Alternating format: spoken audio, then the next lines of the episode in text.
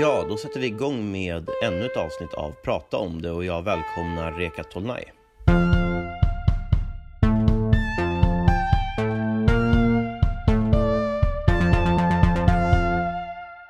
Tack, roligt att vara här. Välkommen. Du är eh, ordförande för SUF Stockholm och eh, kandiderar också till ordförande för hela SUF nationellt. Mm, precis. Så det, från distriktsordförande till, från CF Storstockholm till då förbundsordförande, helt enkelt, över tanken. Just det. Hur känns det? Det känns bra. Det är klart att det är lite pirrigt. Alltså, vi alla som håller på med politik eller har någonsin kandiderat till en post vet ju att det är lite läskigt. Men det är också väldigt roligt med personvalskampanj och, och jag tror att det är en liten förberedelse för medlemskåren i CUF inför den stora valrörelsen eh, 2022. Att så känna av lite och, och vara peppad och lite pirrig. Så det är roligt. Härligt. Jag funderar på, vill du berätta lite grann om varför du valde att eh, ställa upp? Ja, men absolut. Det, det handlar ju väldigt mycket om att jag har alltid haft mycket åsikter. Vi, skämtsamt så, så har jag väl kallat ända sedan jag tog över som distriktsordförande i CS Storstockholm som FS största kritiker. Eh, lite skämtsamt, lite seriöst. Och det är ju för att jag har väldigt mycket åsikter och väldigt mycket tankar på hur en organisation ska skötas men också hur CUF kan förbättras för att verkligen nå eh, sin fulla potential och ta vara på sin fulla potential. Och då kände jag att när Ida meddelade att hon skulle avgå att nej men varför inte? Alltså om, om jag har så mycket åsikter, om jag tycker så mycket saker, då ska jag faktiskt ta eh, chansen och försöka förbättra de sakerna som jag pratar om. Jag är inte riktigt en person som står, står vid sidan av och, och tittar på och bara vill skälla, utan om jag har någonting att skälla om, då vill jag se till att, att faktiskt förbättra det. Eh, istället för att bara kasta, starkaste kritik. Um, så det är därför jag kände att, att nej men Reka, om du har massa åsikter, då ska du give it a shot. Och sen så får vi se ifall medlemskåren tycker att mina visioner är, är de rätta för förbundet. Okej. Okay. Ja, det är, man har ju sett det, alltså du har ju producerat väldigt mycket åsiktsmaterial, liksom. Det har man inte kunnat missa. Um, jag kollade igenom din, eh, din Q&A på Instagram faktiskt om din kandidatur. Du la ut där att man skulle få ställa frågor och så la du ut en massa, massa svar kring, kring kandidaturen och så. Eh, på en av dem så svarade du att SUF måste bli bättre på att fånga upp de relevanta frågorna snabbare. Jag bara, eh, vilka är de relevanta frågorna tycker du nej, i det sammanhanget? Eh, ja, svaret på det, eller tanken var kring, kring kommunikationen och hur CUF kommunicerar kring de relevanta frågorna. Och det handlar helt enkelt om en bättre reaktionsförmåga när det kommer till politiska utspel. För att eh, alla de som sitter i förbundsstyrelsen för CUF är jätteduktiga, kompetenta personer. Hela vår riksorganisation består av jättekompetenta, duktiga personer. Men jag, har, jag uppfattar att det finns finns en brist i arbetssättet och i effektivisering och hur effektivt arbetssättet är mellan då förbundsstyrelsen och riksorganisationen eller våra anställda. Och det kommer väldigt tydligt i just reaktionsförmågan och vad man, vad man väljer att reagera på och hur snabbt speciellt väljer man att reagera. För vi har ju sett att under de två gångna åren så har, har CUF Riks tyvärr missat en hel del ganska viktiga frågor som är väldigt tydligt CUF-frågor. Exempelvis ingen reaktion på Moderaternas eh, arbetskraftsinvandringsutspel, vilket är väldigt märkligt för att arbetskraft, eller arbetsmarknadsfrågor är så stora för CUF. Och, och Moderaternas utspel om att begränsa det och liksom deras 32 000 kronors gräns tycker jag är väldigt underligt Eh, att man har missat att reagera på för att man kan hämta väldigt mycket där.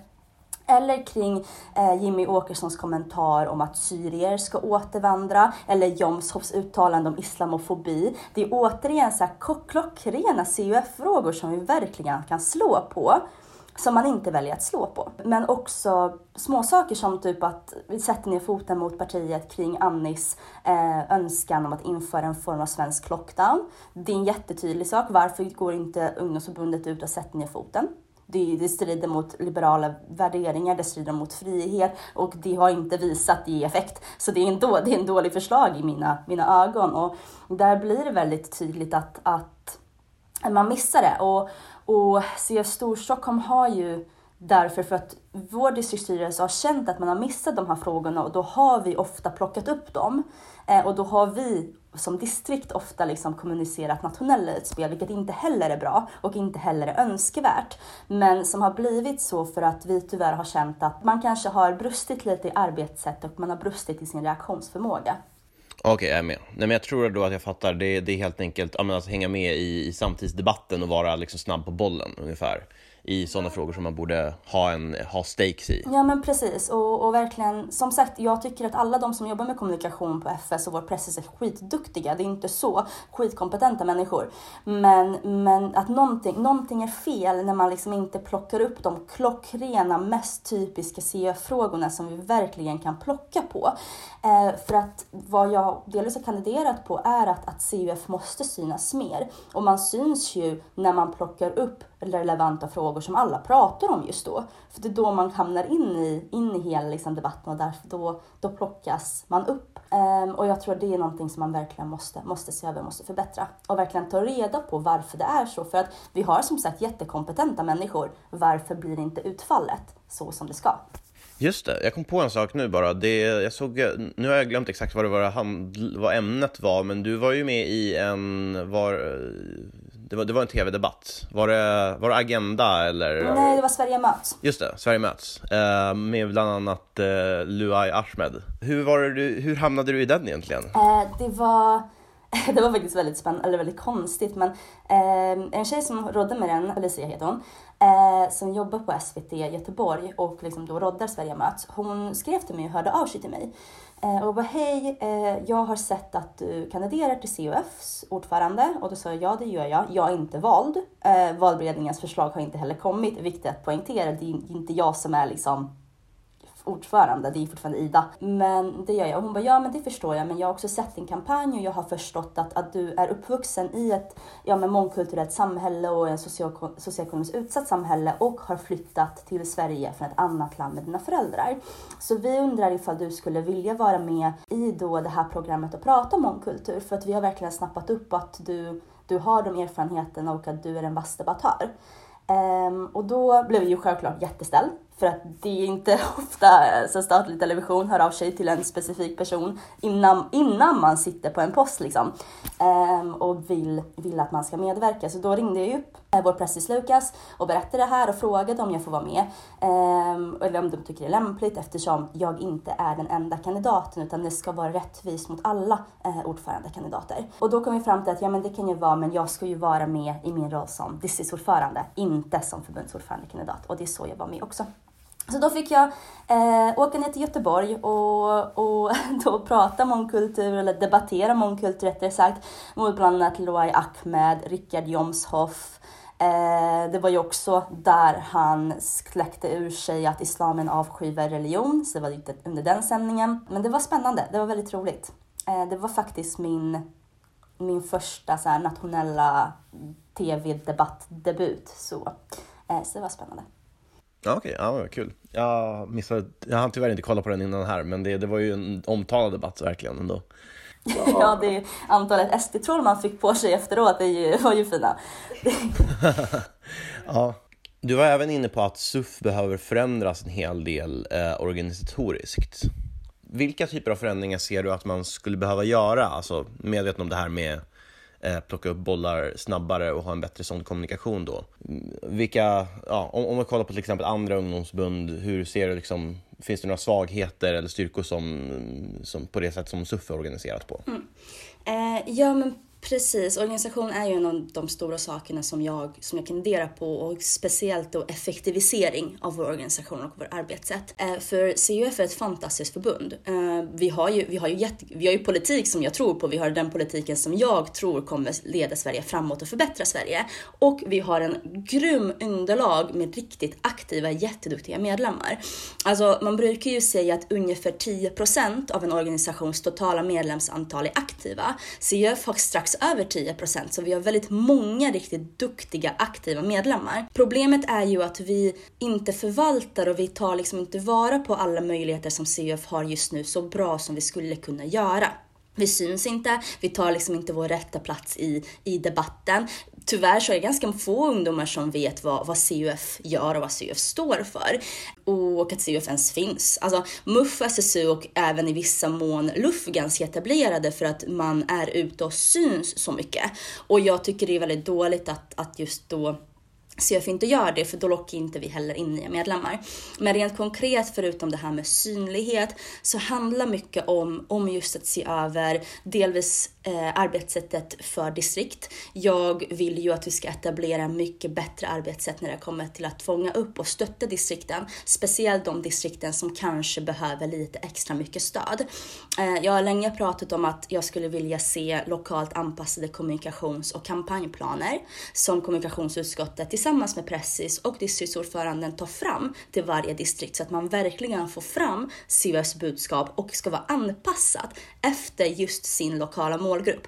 För vad jag tror många glömmer bort är att alltså one size does not fit all när det kommer till ungdomar. Det är klart att någon som bor uppe i Kiruna inte kommer bry sig om samma saker som någon som bor i Kristianstad liksom, utan man har sina lite mer lokala frågor. Vissa saker är övergripande som kanske migration eller frihet eller skatter eller så.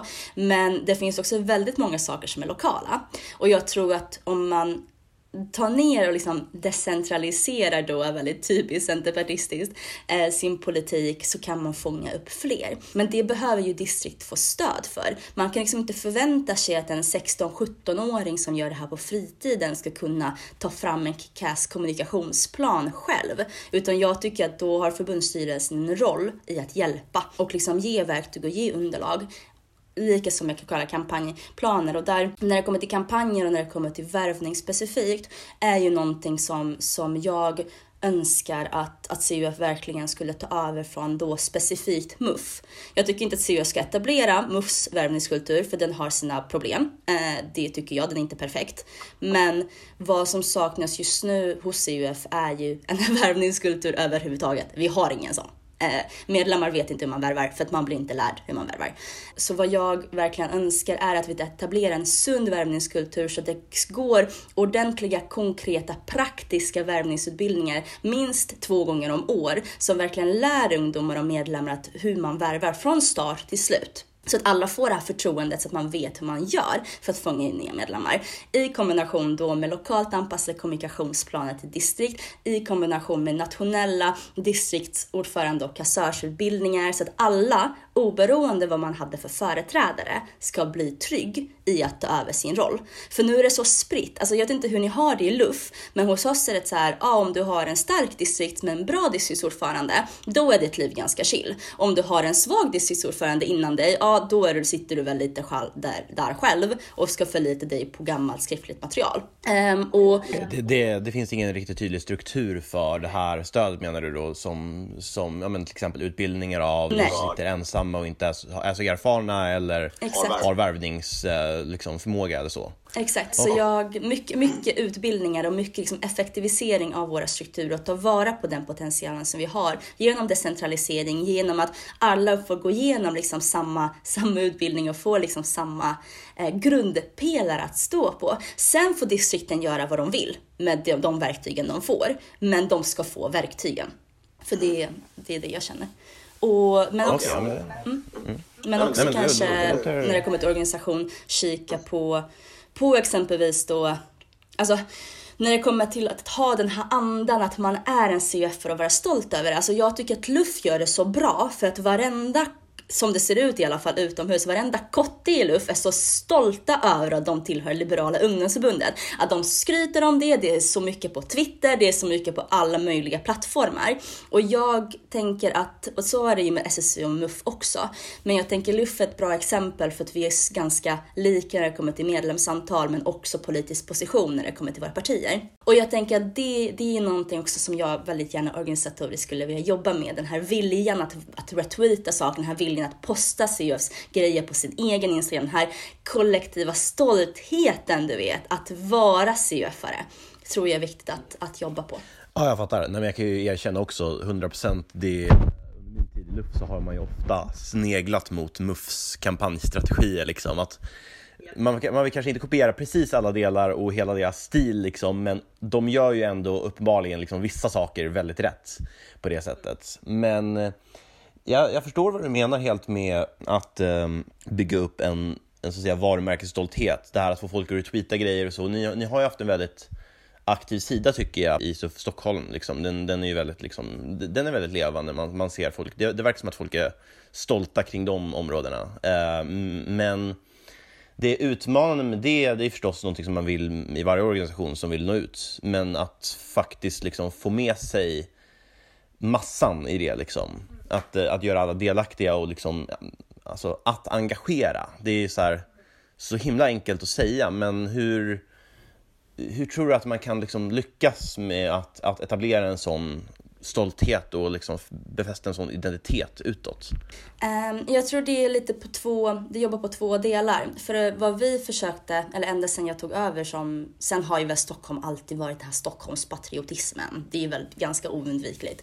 Men, men vad vi verkligen jobbade på är att delvis få medlemmarna att förstå vikten av att reposta saker. För det är ganska få som förstår hur viktigt det är, för det är då fler ser det. Så att liksom få dem att förstå det, och det kanske ingår också i värvningsutbildningar eller kommunikationsutbildningar, så de ska fatta. Men också att vara där som ledare, enligt mig, och verkligen se medlemmarna och lyssna in vad medlemmarna vill. För att etablera en struktur att de känner att nej, men min ordförande leder en organisation som jag tillhör.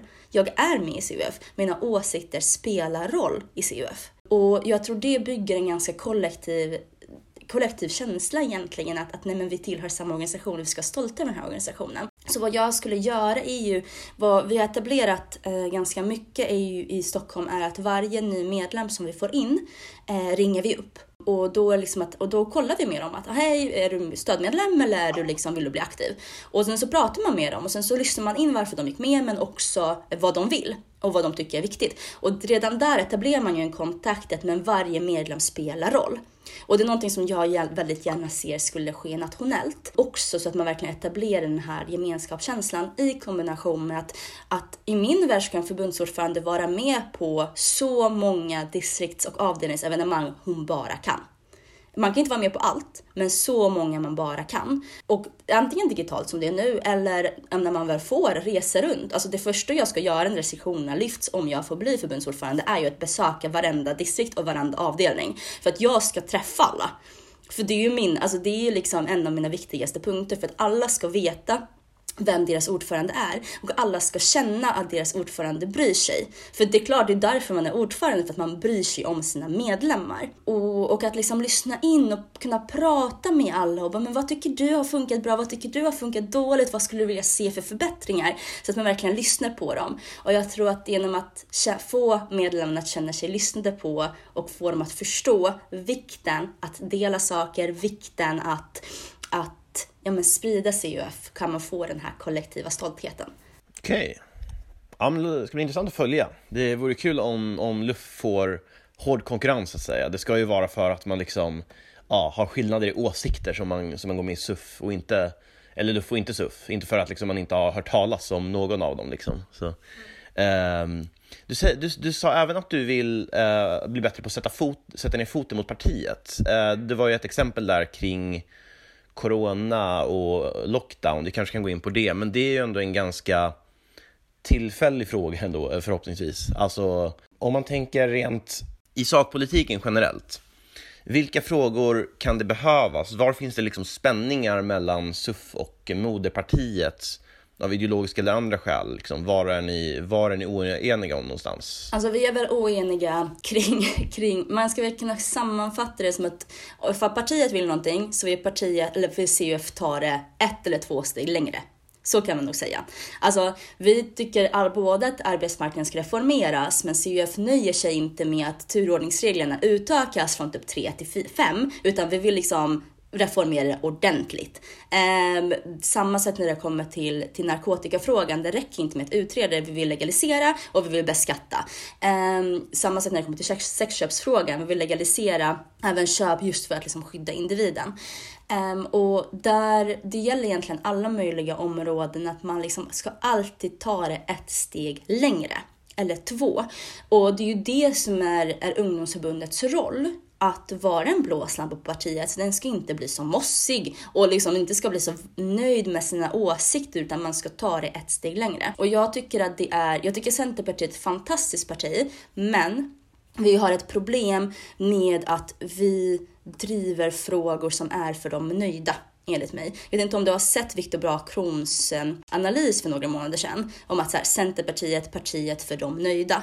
Och det får inte vara så. När det har blivit så, då har det blivit någonting som är fel. Eh, för att ingen röstar för att man är nöjd. Alla röstar för att de vill förändra någonting. Egentligen. Och, och, där har vi att CUF har en väldigt viktig roll i att vara en blåslampa på partiet och driva den mer framåt och driva en mer liberal, liberal riktning och mer frihetlig riktning som vågar sätta ner foten. Och, och kanske konkret som jag tänker ganska mycket på är att vi har fått igenom mycket bra saker i januariöverenskommelsen. Det står jag för. Men jag tycker också att partiet har blivit lite för, för lam och kanske lägger sig lite för ofta för Socialdemokraterna. Um, och det får inte hända heller. Uh, för att vi är fortfarande, vi ska fortfarande vara en liberal opposition, vi ska vara en liberal nagel i ögat på Socialdemokraterna oberoende om vi samarbetar med dem. Och då får man inte lägga sig platt. Exempelvis när det kommer till den brinnande LO-borgen med, med Martin Ådahl som Centerstudenter hade och som partiet direkt la sig platt. Och där ska CUF vara. Det ska liksom inte bara vara CUF Storstockholm utan det ska liksom hela nationella CUF vara där och backa upp sitt syskonförbund. Och bara Annie, vad gör du? Vad håller du på med? Det här är satir. Och det, och det är ju det att, att nu, vad jag har känt att CU Storstockholm har verkligen behövt vara den här liksom jobbiga ungdomsförbundet och jag tycker att hela CUF nationellt ska vara det. I kombination med då att vara sansad och inte bara vara jobbig. Okej, okay, jag förstår. Det är ju inte så mycket sakfråga, men det är fortfarande väldigt... Eh, det, det, det är en attitydfråga liksom, om partiet. Vi måste ha lite självförtroende. Liksom. Eh, det är också, tycker jag, väldigt rolig indikator. Jag tror att Viktor Bart Kron måste ha varit inne på den, att man, man kan avgöra med 100% säkerhet en persons inställning i, till januariavtalet eller överenskommelsen beroende på om de kallar det för januariavtalet eller överenskommelsen.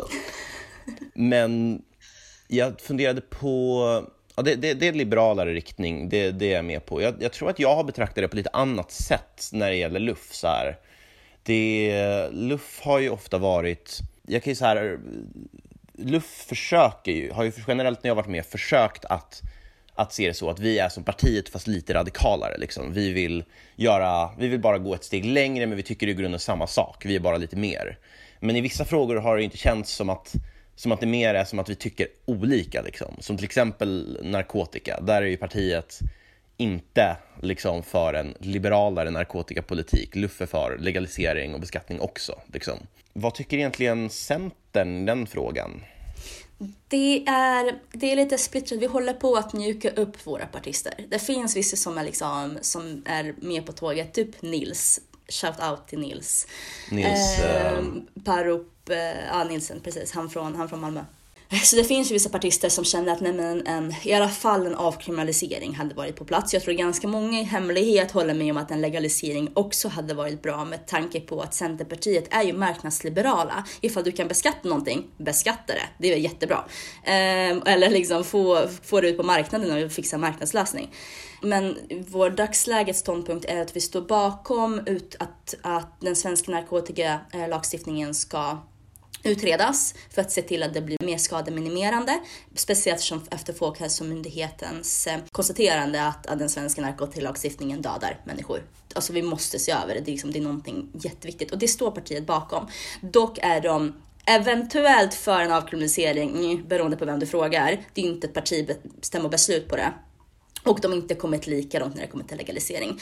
Sen är ju CF ganska extrema på den fronten. Vi vill ju legalisera alla droger inte bara eh, cannabis. Jag tror att luff är likadana. Och det är jag kanske lite så här... Mm, men, men det är liksom vår stämmobeslut. Och det, okay, där handlar det om att, att eh, vara på partiet också. Just det. Ja, det är en verkligen intressant grej om man får hamna i en ordföranderoll, att du måste företräda alla liksom, ungdomsförbundets frågor oavsett vad du själv tycker.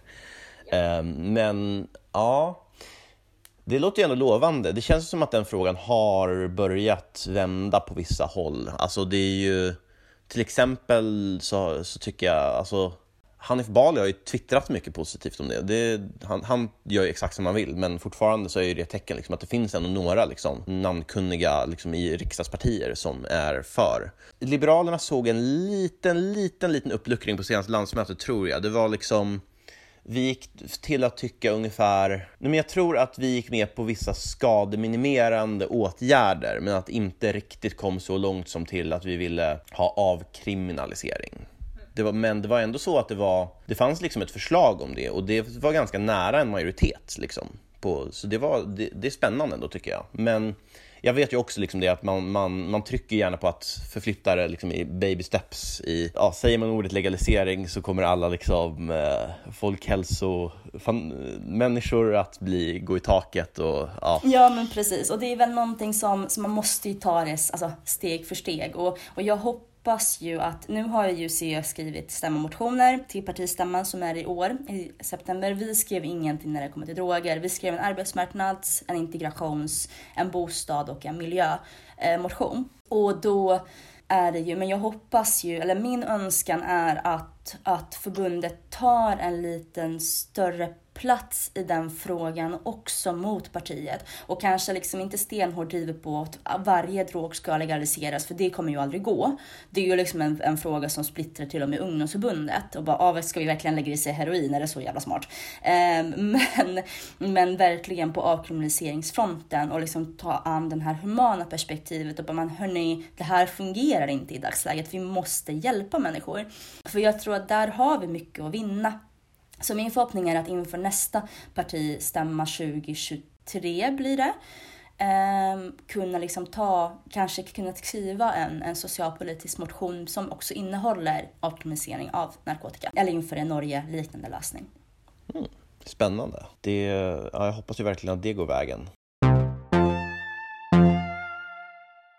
jag, jag försöker komma in på vissa av era mer så principiella olikheter när det kommer till det marknadsliberala och så. Jag tänkte försöker göra en jämförelse. Jag kommer från Liberalerna, där är det ganska underförstått att så här, det, är, det är liberal ideologi som gäller. Sen bråkar vi om vad det är för någonting. Eh, Centern har ju liksom ett annat ursprung lite grann ur eh, landsbygdsparti, liksom, men fått en mer liberal skulle jag säga, profil och en eh, mer gall, green alternative liberal identitet om du skulle beskriva, för du beskrev till exempel just marknadsliberalt eller liberalt parti. Hur skulle du beskriva så här, huvudsakliga skillnaden? Varför ska man liksom välja Centerpartiet eller liksom Centers mm. ideologi över Liberalerna så? Om vi tänker oss att båda ändå är liberala partier. Vad är er, er USP liksom? Jag skulle nog säga att, att man ska välja Centerpartiet för att i alla fall i min uppfattning så har, har Centern kanske en tydligare pragmatisk hållning, typ, om man får säga så. Alltså Liberalerna, ni är ett jättefint parti, eh, tro mig. Eh, ni, det är ni, ni är jätteduktiga. Men, men det är väldigt, väldigt mycket ideologi. Alltså vi kan ta bara ta skolfrågan när det kommer till betyg. Det finns ju all form av forskning som visar att betyg från fjärde klass är en dålig idé. Det kommer inte gynna barn. Det kommer inte gynna elevers inlärning. Det, är liksom, det finns forskning på det. Men vägrar man, släpper man det, Nej, för att det är viktigt. För att man måste sätta ner foten mot barn och man ska ställa krav på dem. Och där har vi en ganska liksom bra exempel på på, jag tror att Centerpartiet är kanske lite mjukare parti på det avseendet medan Liberalerna är, gud vem var det? Jag tror det var Robert, Robert Hanna som myntade den idén att man är ansvarsliberal, eller vad, vad var det han sa? Att man, man kräver väldigt mycket ansvar och man liksom sätter väldigt Nej, kravliberal, så var det. Att Liberalerna är kravliberala. Medan Centerpartiet är kanske mer, om vi ska jämföra, möjlighetsliberala. Om du förstår lite den skillnaden. Att, att det är klart att man ska ställa krav på människor, men man ska kanske säkerställa att alla har möjligheter och börja där istället för att börja med att man ska ha krav. Mm. Förstår du lite skillnaden? Ja, lite grann. Det låter mer som Birgitta Olssons uh, Ja, jag tror nog lite mer så, faktiskt. Hmm. Det är verkligen en intressant uh, uppdelning det har blivit mellan partierna. Jag förstår vad du menar lite grann. Jag har inte riktigt förberett mig tillräckligt för att kunna gå in på betyg i fjärde klass. Jag är positiv till det, även om jag inte verkligen brinner för den frågan. så. Jag tror inte att det spelar så stor roll till eller från. Liksom. Men det, det tror jag inte att det, kanske, det, det gör det i och för sig några, men, men, men jag fattar lite grann vad du menar. Det, jag har svårt dock att så här, okej okay, jag kan ju erkänna att den frågan kanske har drivits lite för hårt. Jag tror det beror på att det är en sån fråga som alla gillar att bråka om, liksom. Som att det har blivit en tydlig så här, ska vi ha betyg från överhuvudtaget, eller från åttonde eller från fjärde klass, liksom. Väldigt tydlig konfliktlinje. Fast det egentligen är ju inte en speciellt ideologisk fråga alls. Men eh, mer pragmatiska var intressant ändå. Eh, jag vet inte riktigt om jag ser det på det sättet när det kommer till ja, men partierna, partiernas inställning i de stora frågorna. Då tänker jag att Liberalerna är väl ganska pragmatiska. Man är ju socialliberal och så vidare, men, men jag vet inte riktigt vad den stora skillnaden är. Jag är inte superuppdaterad på liksom Centerns, men jag vet inte mm, vilka områden, om, om, vi ser, jag vet inte, om, om det gäller typ skatter eller ja, men det är det som är, ja. oj, förlåt, men det är det som är så svårt för att alltså Liberalerna och Centern tycker ju väldigt lika i väldigt många frågor. Det är ju det som gör det så svårt och jag tror också det är det som märker av sig när det kommer till opinionsmätningar och valresultat. Att folk alltså väljer inte riktigt fatta skillnaden mellan Centerpartiet och Liberalerna. Och att ja, men Centerpartiet utmärker sig för att man har kanske en större miljöprofil och att man kanske har en större ja, men humanitär profil i form av så här flyktingfrågan och så vidare. Men när det kommer till skatter, när det kommer till liksom miljösatsningar så är vi ju väldigt lika. Det är ju få saker egentligen. Nu är jag inte exakt 110% inläst på Liberalernas politik heller kan jag erkänna. Men, men det är kanske skolfrågan. Det är ja, men väldigt mycket skolfrågan. Jag vet att Centerpartiet inte är för att avskaffa religiösa friskolor exempelvis. Det är ju Liberalerna. Man är ju som sagt betygsfrågan. Vi är ju inte heller lika långt när det kommer till EU. Eh, utan, utan speciellt när det kommer till CUF eller LUF. CUF vill ju inte ha eh, federalism, utan vi vill ju bevara alla medlemsländer exempelvis. Och jag tror att Centerpartiets hållning när det kommer till EU är att, att man ska ha övergripande samarbete när det kommer till migration, när det kommer till miljö och när det kommer till internationell brottslighet. Men det ska liksom räcka så. Det ska liksom vara så. Det ska, det ska inte vara gemensamma skatter och man ska inte, alltså euron och, och allt sånt. Vilket också är en stor fråga. Men, men, i många fall när det kommer till svensk politik så tycker ju partierna lika. Och jag tror också det är därför Centerpartiet gärna vill behålla Liberalerna på sin, på sin egna plan halva så, om du förstår vad jag menar. Och därför man är kritisk mot att de ska stödja en SD, borgerlig regering, eller att man inte vill att de ska åka ut. För att det är skönt att ha ett parti som backar upp en i många frågor för att man, tycker, man tycker likadant. Mm, mm, jag fattar. Jo, men det är naturliga allierade på vissa sätt. Det är också... Nej, men det, det är klart att det är en viktig aspekt av det, decentraliseringen. Um, jag tror att det är... Man märker ju på det väldigt konkret lokalt i att Centern ofta driver att behålla olika landsbygdsskolor och liknande. Jag kan ta EU lite grann, det är, det är ändå intressant. Det är, ni är emot federalism. Jag tror att jag har blivit så personligen lite mer jag är nog för det i teorin, liksom, men jag tror också att vi nästan har rivit EU redan som det är för långt faktiskt. Alltså, så här, att allt som EU, väldigt mycket av liksom EU-integrationen är jag positiv till, men den går inte riktigt att göra ifall befolkningarna inte är med på det. Och framförallt så har det inte varit riktigt förankrat. Va? Alltså att då har det snarare känts som att det är något som har pådyvlats från en liksom politikerklass lite grann. Och det är ju förstås liksom ett populistiskt narrativ som de verkligen försöker måla upp och det är ju liksom verkligen inte 100% så, men det har fortfarande varit starkt nog för att till exempel få britterna att gå ut och rösta för att lämna EU. Och om vi tar till exempel Ungern och Polen så var det ju, ja, jag vet inte om det var ett misstag att släppa in de länderna eller att inte ha någon form av kravmekanism. Det är också en sån här sak som jag tycker är svår. Jag vill ju inte heller att EU ska bli för stort, liksom. alltså att EU ska börja inkräkta på massor av olika områden. Men jag skulle nog vilja egentligen att EU skulle kunna sätta, liksom, rikta åtgärder mot, såna, mot stater som gör så till exempel. Men det skulle ju behöva innebära ett starkare mandat så att säga också, och alltså mer centralisering på vissa områden. Jag vet inte, hur känner du inför för den konflikten? Um, ja, men jag håller ju med. Det är ju väldigt svårt och kring alltså, hela i Ungern och Polens situation är ju generellt väldigt svårt. Alltså, jag, jag kommer ju från Ungern. Uh, jag är uppvuxen där i 10 av mina 22 år.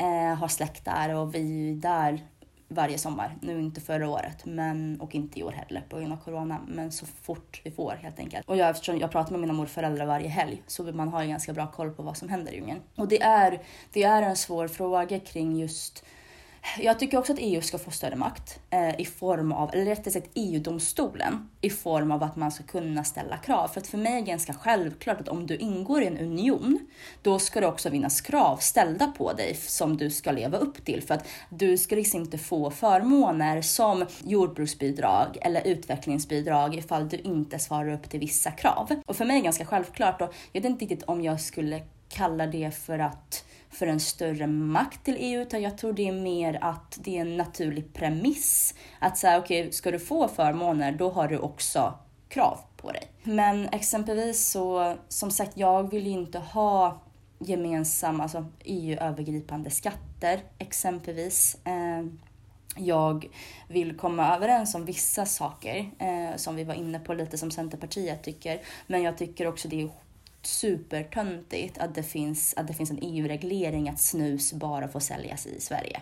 Alltså sånt är bara larvigt. Alltså släpp marknaden fri. Ska vi vara en marknadsunion då ska vi se till att, att medlemsländerna ska kunna få etablera sina produkter i de olika länderna och så. Sen kan jag faktiskt vara ärlig och säga att EU inte är mina, min mest inlästa fråga. Jag kan inte, det finns som, jag tycker det är så coolt med alla människor som kan så mycket om EU, liksom alla deras regelverk och alla så små paragrafer och, och allting. Jag är inte en sån. Eh, jag tycker EU är bra och jag tycker det är bra att vi har, vi har en sån union. Jag tycker att vissa saker ska utvecklas och vara övergripande, men, men i slutändan så ska inte heller det gå överstyr. Mm. Gud, det är ett intressant fenomen, att det, det finns ju de här EU-människorna i alla ungdomsförbund. Alltså att det jag tror att så här, Liberalerna är de mest fanatiska på det sättet, men så här, det, det, är ju, det är verkligen en grej att folk är mycket, mycket mer insatta i det som händer i USA eller det amerikanska presidentvalet än vad som händer i EU. Alltså mycket, mycket mer.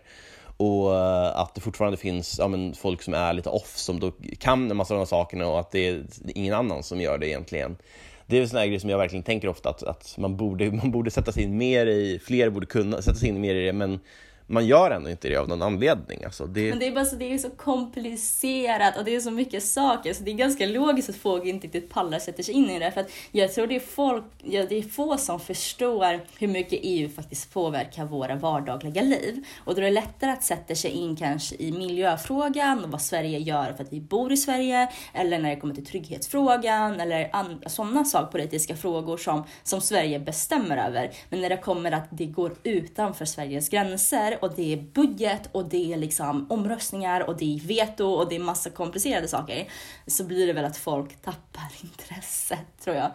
Ja, det är ju en komplicerad struktur. Det är väl också till viss del en, en nödvändighet eftersom att så här, som sagt, alla länderna vill ju inte integrera allting på ett liksom enkelt sätt eller till liksom en instans som har mycket makt, utan det har liksom vuxit fram ganska organiskt som liksom det här är sättet vi kan få lite direkta folkval, lite direkta medlemsländers inflytande och sen framförallt, ja, det här är också en del av problemet, att det genast blir liksom ett seminarium i statsvetenskap bara du ska beskriva det så måste du ha massa tjänstemän i, som bara sitter på möten i Bryssel och löser allting liksom praktiskt som ingen överhuvudtaget har insyn i utanför. Liksom. Och att folk följer knappt det som det är, även om, om det bara dyker upp en rubrik. Liksom. Mm. Eh, svårt. Du skriver att integration och trygghet är dina hjärtefrågor i den här Q&A. Jag tänkte fråga varf varför har vi sådana stora integrationsproblem i Sverige? Ja, men det är en, det är en väldigt bred fråga, vilket jag vet att du förmodligen håller med om. Eh, men det handlar ju delvis om att vi har sådana system i Sverige som, som är byggda på att inte behöva integrera en stor grupp människor på en kort tid. Alltså vi har ju bland världens stelaste arbetsmarknad eh, där det är jättesvårt att komma in och det är jättesvårt att röra sig inom bland, på grund av olika lagstiftningar och olika regler. Vilket innebär att för en viktig del av integrationen är ju att människor ska få jobb. Um, och då måste man ju ha en arbetsmarknad som, som tillåter människor att få jobb. Då måste man ju ha en bostadsmarknad som, som tillåter rörlighet. Jag skulle nog inte kalla att Sverige har en bostadsmarknad just nu för att den rör sig inte. Liksom. Det finns inget, inget sånt. Det finns en otroligt stor efterfrågan och sen så finns det ett lagom stort utbud och sen så finns det priserna som inte matchar varandra. Och det är också en viktig grej för att eh, integration det, det handlar ju om att människor blandas och och då måste man ju ha en bostadsmarknad som fungerar. Så det är, det är väldigt mycket olika sorters saker och en ekonomisk politik som, som, som bidrar ju till att integrationen inte fungerar. För att Sveriges system är inte byggda så. Mm. Eh, nej men jag håller ju med om i stort sett allt av de delarna, om, om de strukturella hindren. Men om vi också kollar på den, så att säga, det där, det där är så att säga bristerna i, i Eh, systemen. Men om vi också kollar på belastningen på systemen så har vi också haft relativt sett väldigt hög flykting och annan invandring, av, alltså ett stort inflöde av människor som behöver integreras jag vet inte riktigt om du, hur, skulle, om, hur skulle du karaktärisera liksom Sveriges politik på det området? Så att säga? Har vi liksom haft en realistisk plan för, så att säga, har, våra, har, våra, har våran, eh, vår politik, våra ambitioner på flyktområdet och, och så matchats av liksom en plan för att, hur det ska kunna fungera när människor väl kommer hit? ja, jag tror inte jag... Nej, jag skulle nog säga att det inte riktigt var så. Och det handlar om att jag tycker det är så intressant hur, hur Socialdemokraterna har ju liksom, de har ju styrt, eller Stefan Löfven har varit statsminister under den stora flyktingkrisen 2015 exempelvis. Det är klart att vi har haft flyktingmottagande och invandring innan det också. Vi har ju Reinfeldts stora liksom, omtalade tal om att man, Sverige ska öppna sina hjärtan. Eh, så klart det fanns innan det också, men, men att man är villig att ta emot massa människor, vilket jag tycker är bra, men att man är ovillig att etablera system som fungerar för de här människorna och det är där det blir orealistiskt. Du kan liksom inte ha en stor grad invandring som då, som, eller flyktingmottagande som man hittills har förespråkat ifall man inte är villig att se över hur att människorna kan integreras. Och det är där det brister i svensk politik just nu. Att vi har styrande partier som, som vägrar kompromissa, som vägrar kompromissa om arbetsmarknaden, vägrar kompromissa om bidragsstrukturerna eller vägrar kompromissa om bostadssituationen. Utan man vill att allting ska vara som det alltid har varit i vår fina, rara Sverige. Men man märker liksom inte att, eller man vägrar förstå att det bidrar till att människor inte kommer in i samhället. Och det är där problemet ligger. Och det är därför jag önskar att, att för det sjuka är ju att ungdomsförbunden har ju förstått det. Alltså både LUF och CUF som förespråkar öppna gränser har ju fattat att vi måste ha kvalificering, alltså, eller i alla fall CUFs håll, kvalificering in i välfärden och man måste se över strukturerna för att det här ska hålla. Men att partierna, speciellt Socialdemokraterna och speciellt ännu mer Miljöpartiet, vägrar förstå. Mm.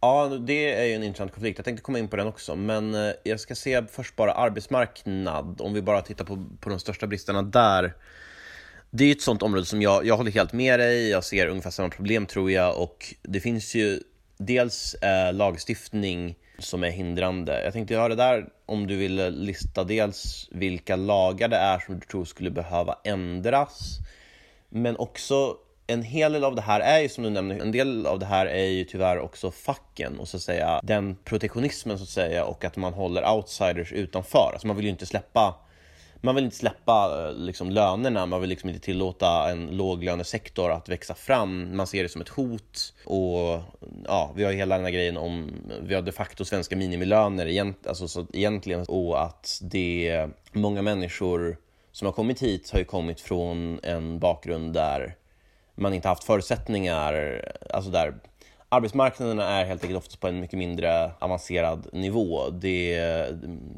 det finns helt enkelt inte samma utbildningsmöjligheter i många av länderna som människor flyr ifrån av ofta naturliga skäl.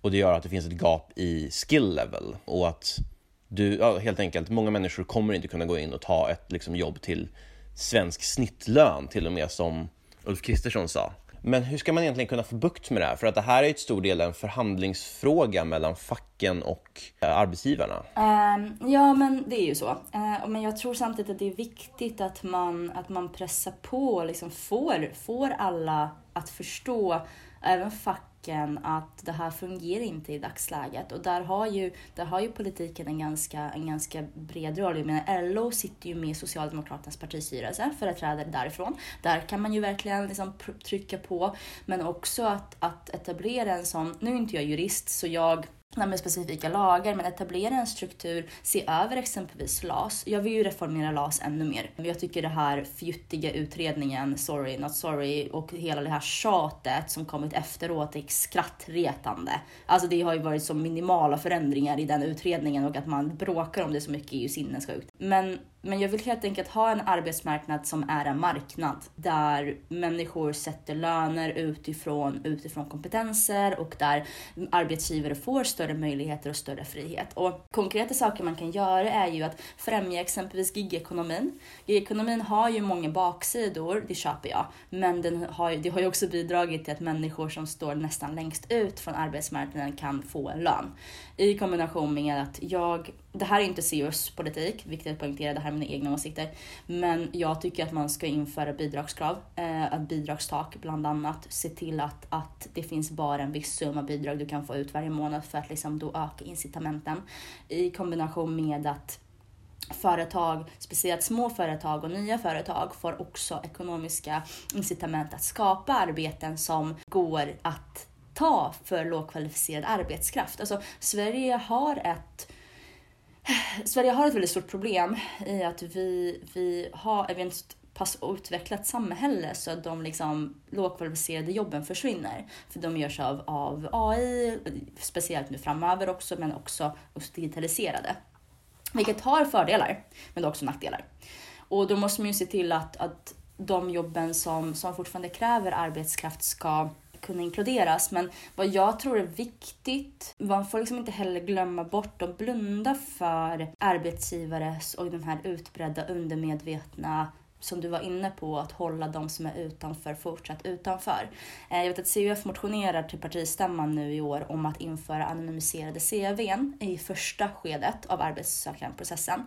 Eh, alltså absolut första skedet. Och sen när man kollar till intervju så ska det liksom vara in person. Men, men så att man inte sållas bort bara för att man har ett utländskt namn, vilket forskning visar att man gör. Och faktiskt komma bukt med sådana problem, men också problem som du måste kunna prata språket om du ska verka i Sverige. I för väldigt många yrken. Och då måste vi se till att ha en SFI-undervisning som fungerar. Mm, det är en del av Liberalernas kravliberalism helt klart. Mm.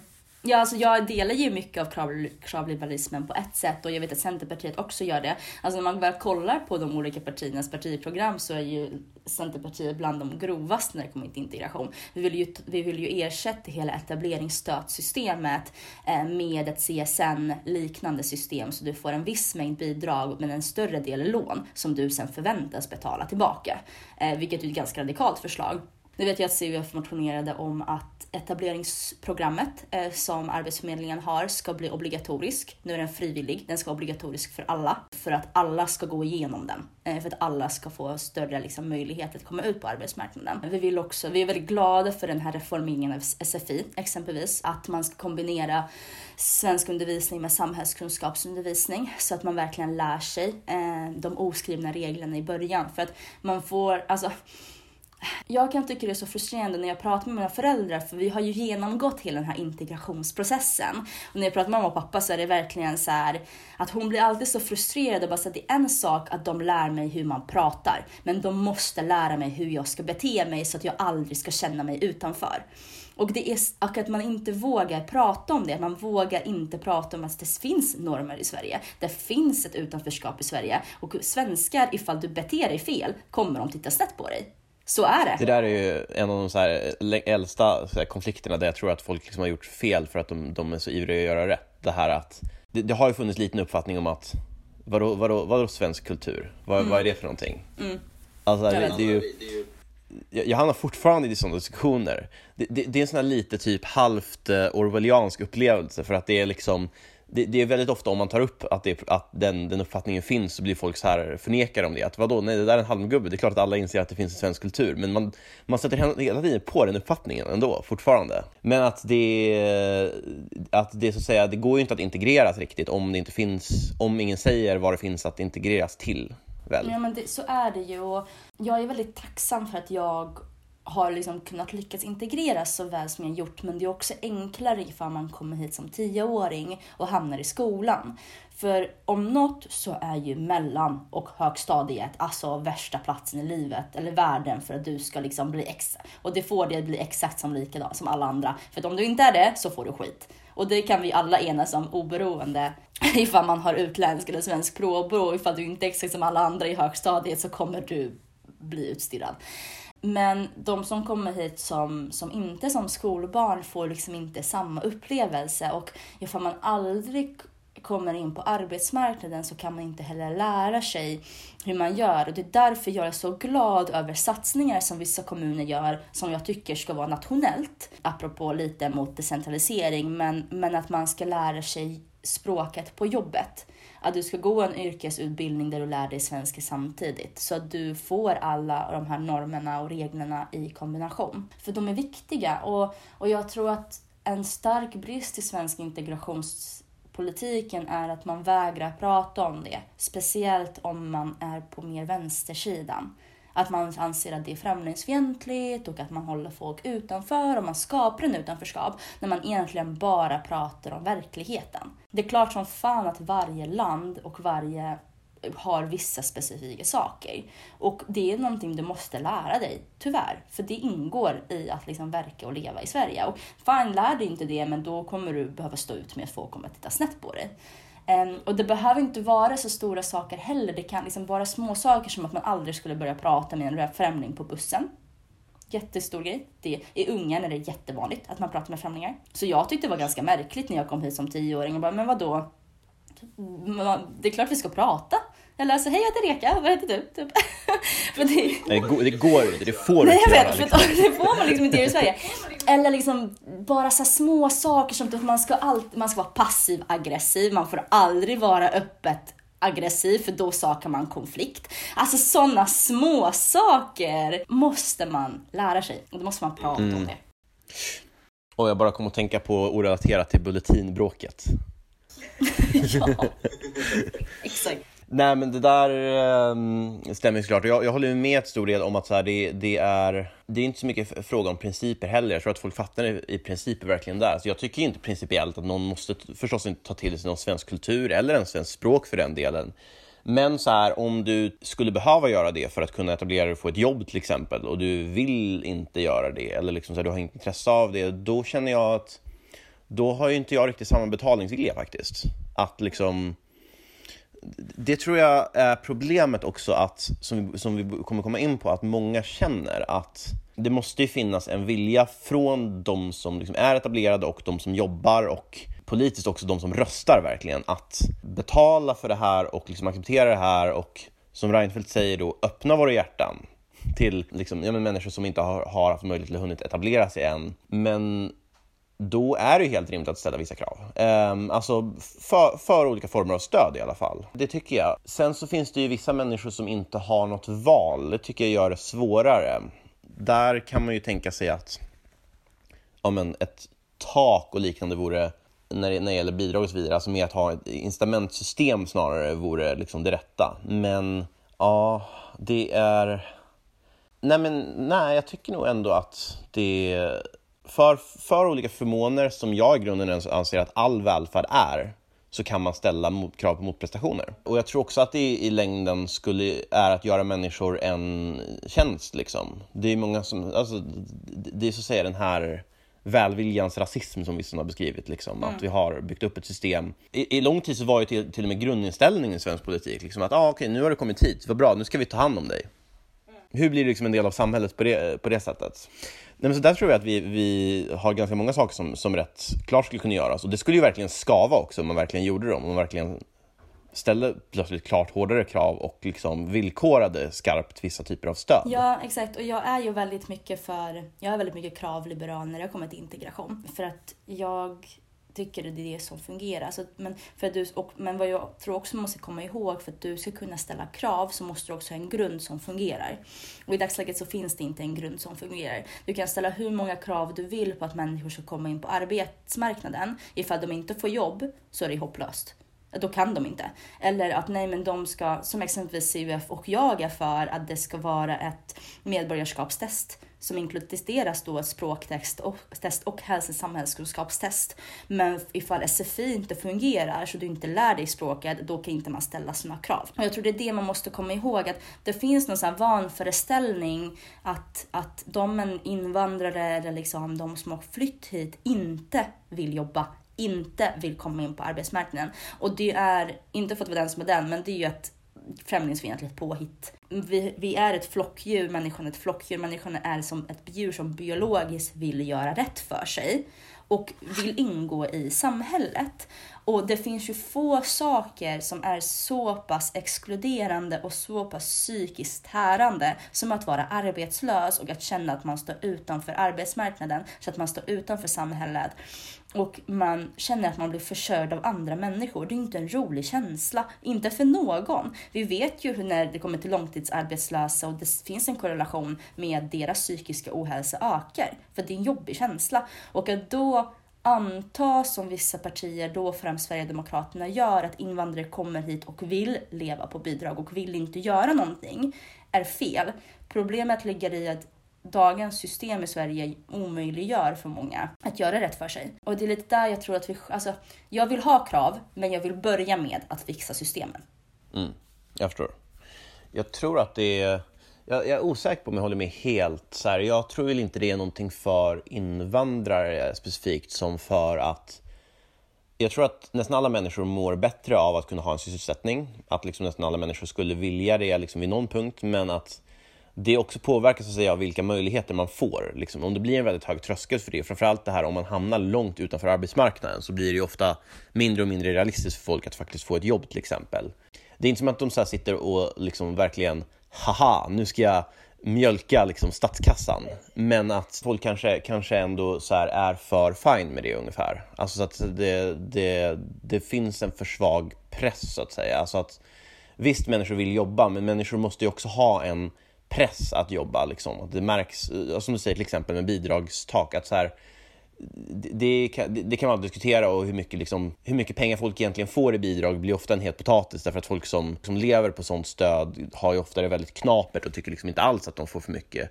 Och i många fall så, så, så är det ju så, men det måste ju aldrig löna sig att gå från bidrag till jobb ändå. Liksom. Oavsett vad, vad liksom, hur en människan är så tror jag att så här, det måste finnas ett sånt ekonomiskt incitament. Det är ju ändå en ansträngning att ta sig ut, skicka sitt CV till massa ställen, få en massa nej, till slut kanske få ett jobb. Det... Jo, det är klart. Och det, man måste ju göra det och det, det ser inte jag heller emot. Och det är därför jag vill ha bidragsregleringar och, och jag vill nästan gå så pass långt som att jag vill typ slå på fler, flerbarnstillägget exempelvis. Eh, jag kan ibland vara, när det kommer till kvalificeringen i välfärden så skulle jag väl, jag vet inte exakt vad jag vill eller hur jag tycker det ska vara.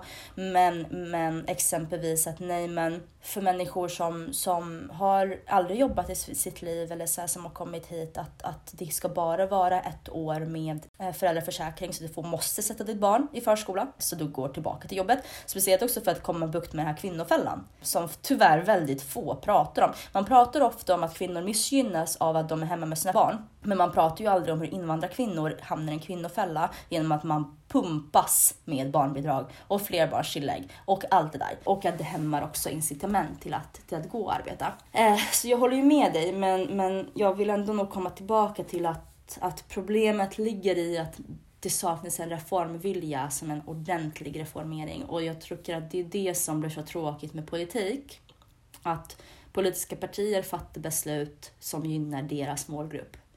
Ehm, och ifall det är ett beslut som kanske missgynnar deras målgrupp, som uppluckring av LAS, så fattar inte de det, det beslutet, trots att det kan innebära att en väldigt stor annan grupp kan få det bättre.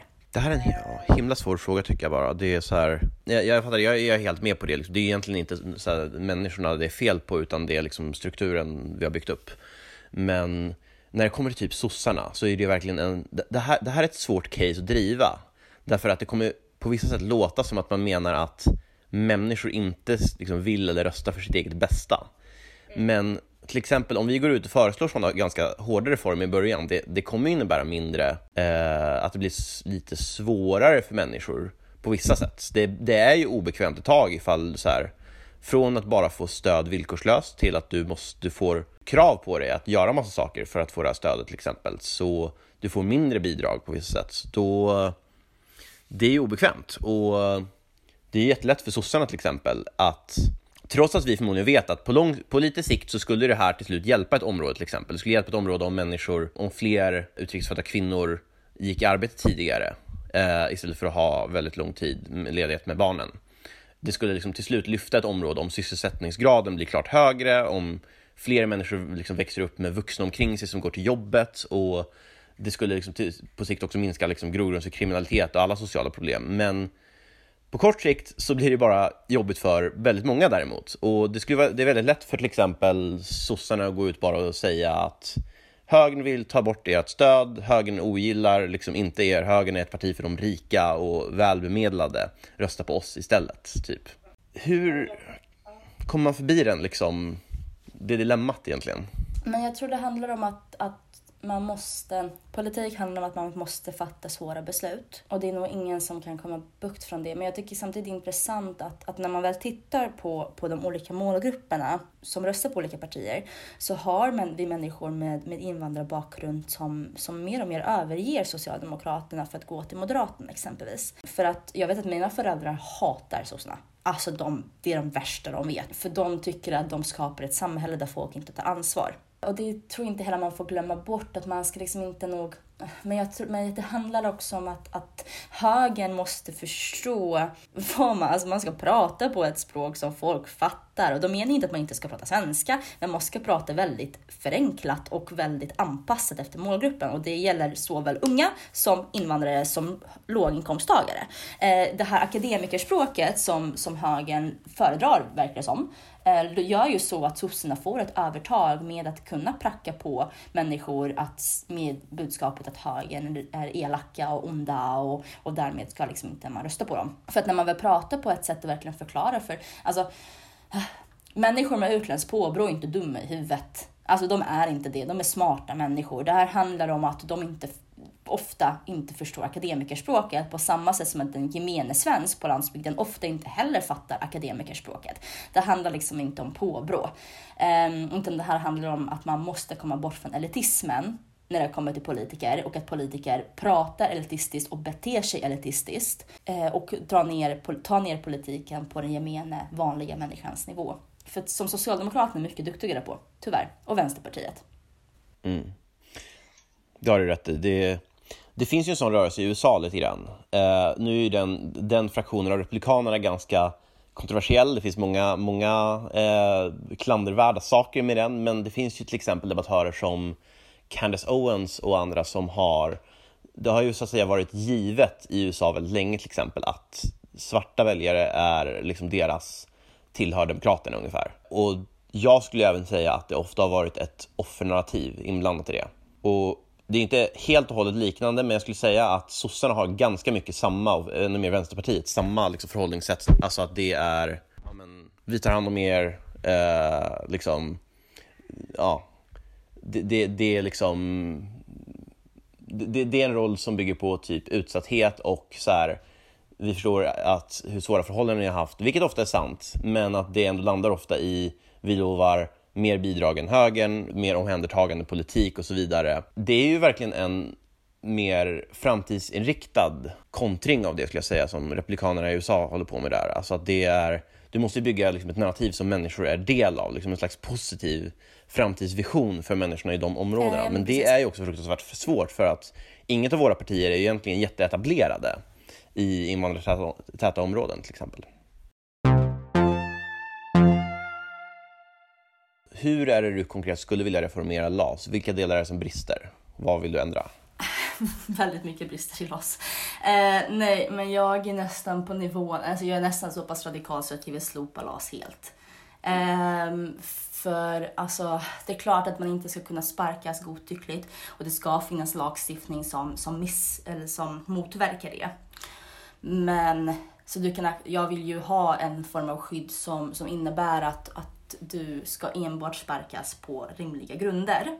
Inte sexuell läggning eller kön eller så. Eh, och det ska finnas kvar. Men Samtidigt så jag tycker det är helt sinnessjukt att vi har ett system där arbetsgivare inte själva får bestämma vilka de ska anställa och vilka som de ska ha kvar. För att jag tycker det är en sån alltså, inkränkning på din rätt som arbetsgivare att kunna fatta beslut om dina egna anställda. Att det blir helt sinnessjukt. Jag fattar ju grunden med LAS, jag tycker att det som facket har gjort historiskt är jätteviktigt och beundransvärt och facket behövdes tidigare. Nu har vi ett så pass starkt socialsystem i Sverige och i väldigt många delar av EU speciellt, där, där facket inte riktigt spelar så stor roll längre. Och att eh, man kan ha lagstiftning som, som kommer runt det där ändå. Um, så jag vill som sagt slopa turordningsreglerna helt. Uh, jag tycker inte de ska finnas överhuvudtaget. Uh, jag vill göra det betydligt enklare att sparka någon. Jag tycker hela det här typ 85 gånger du måste omförflyttas inom samma organisation innan du kan få sparken är helt sinnessjuk. Jag tycker du ska kunna få sparken direkt. Det där med att du ska skyddas från att sparkas på grund av ogrundade anledningar ska vara kvar, det ska det.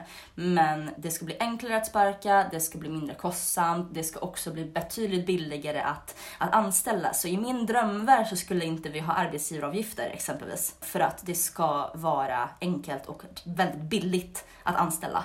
Så det är en kombination. Jag vill helt enkelt liberalisera och göra, göra arbetsmarknaden betydligt mer fri för arbetsgivaren. För att jag tror att det i sin tur kommer leda till att det är fler som kommer anställa. För att den här bilden om att arbetsgivare är onda människor som gör en tjänst för de anställda att anställa dem visar ju att man har noll koll på företagsekonomi överhuvudtaget. En, an, en arbetsgivare behöver sina anställda för att kunna få sin verksamhet att växa och därmed tjäna mer pengar. Därför gynnas en arbetsgivare av att ha fler anställda och därmed så gynnas också den anställda för att den får ett jobb.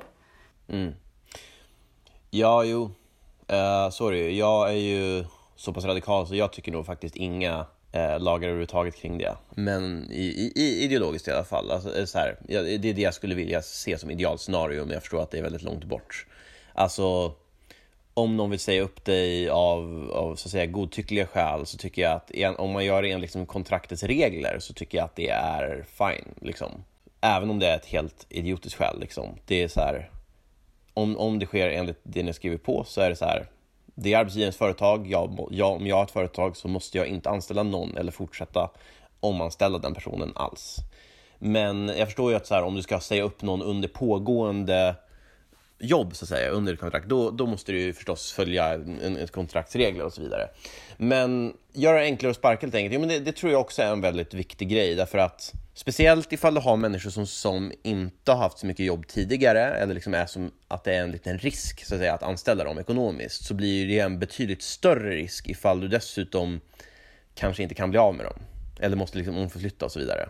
Ja, och det, så är det ju. Och det ser man ju när det kommer till ungdomsarbetslösheten. Att det är få, få företag som vågar anställa unga. Och jag tycker att där kan man ju också eh, på något sätt likställa unga med eh, nyinflyttade, om man ska säga så.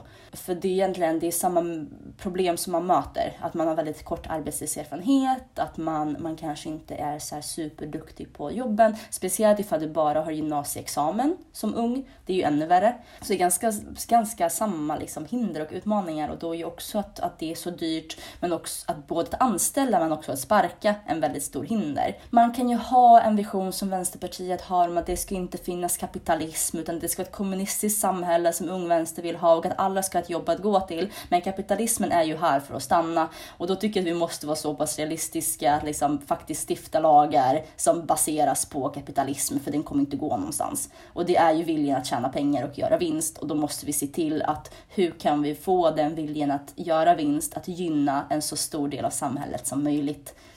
Mm. Nej, jag tror att det känns som att mycket av den här debatten är ganska föråldrad på vissa sätt. Så att jag tror inte ens fackföreningsstrukturen riktigt kan fungera idag på samma sätt som den kunde fungera när liksom alla jobbade inom vissa storindustrier i princip.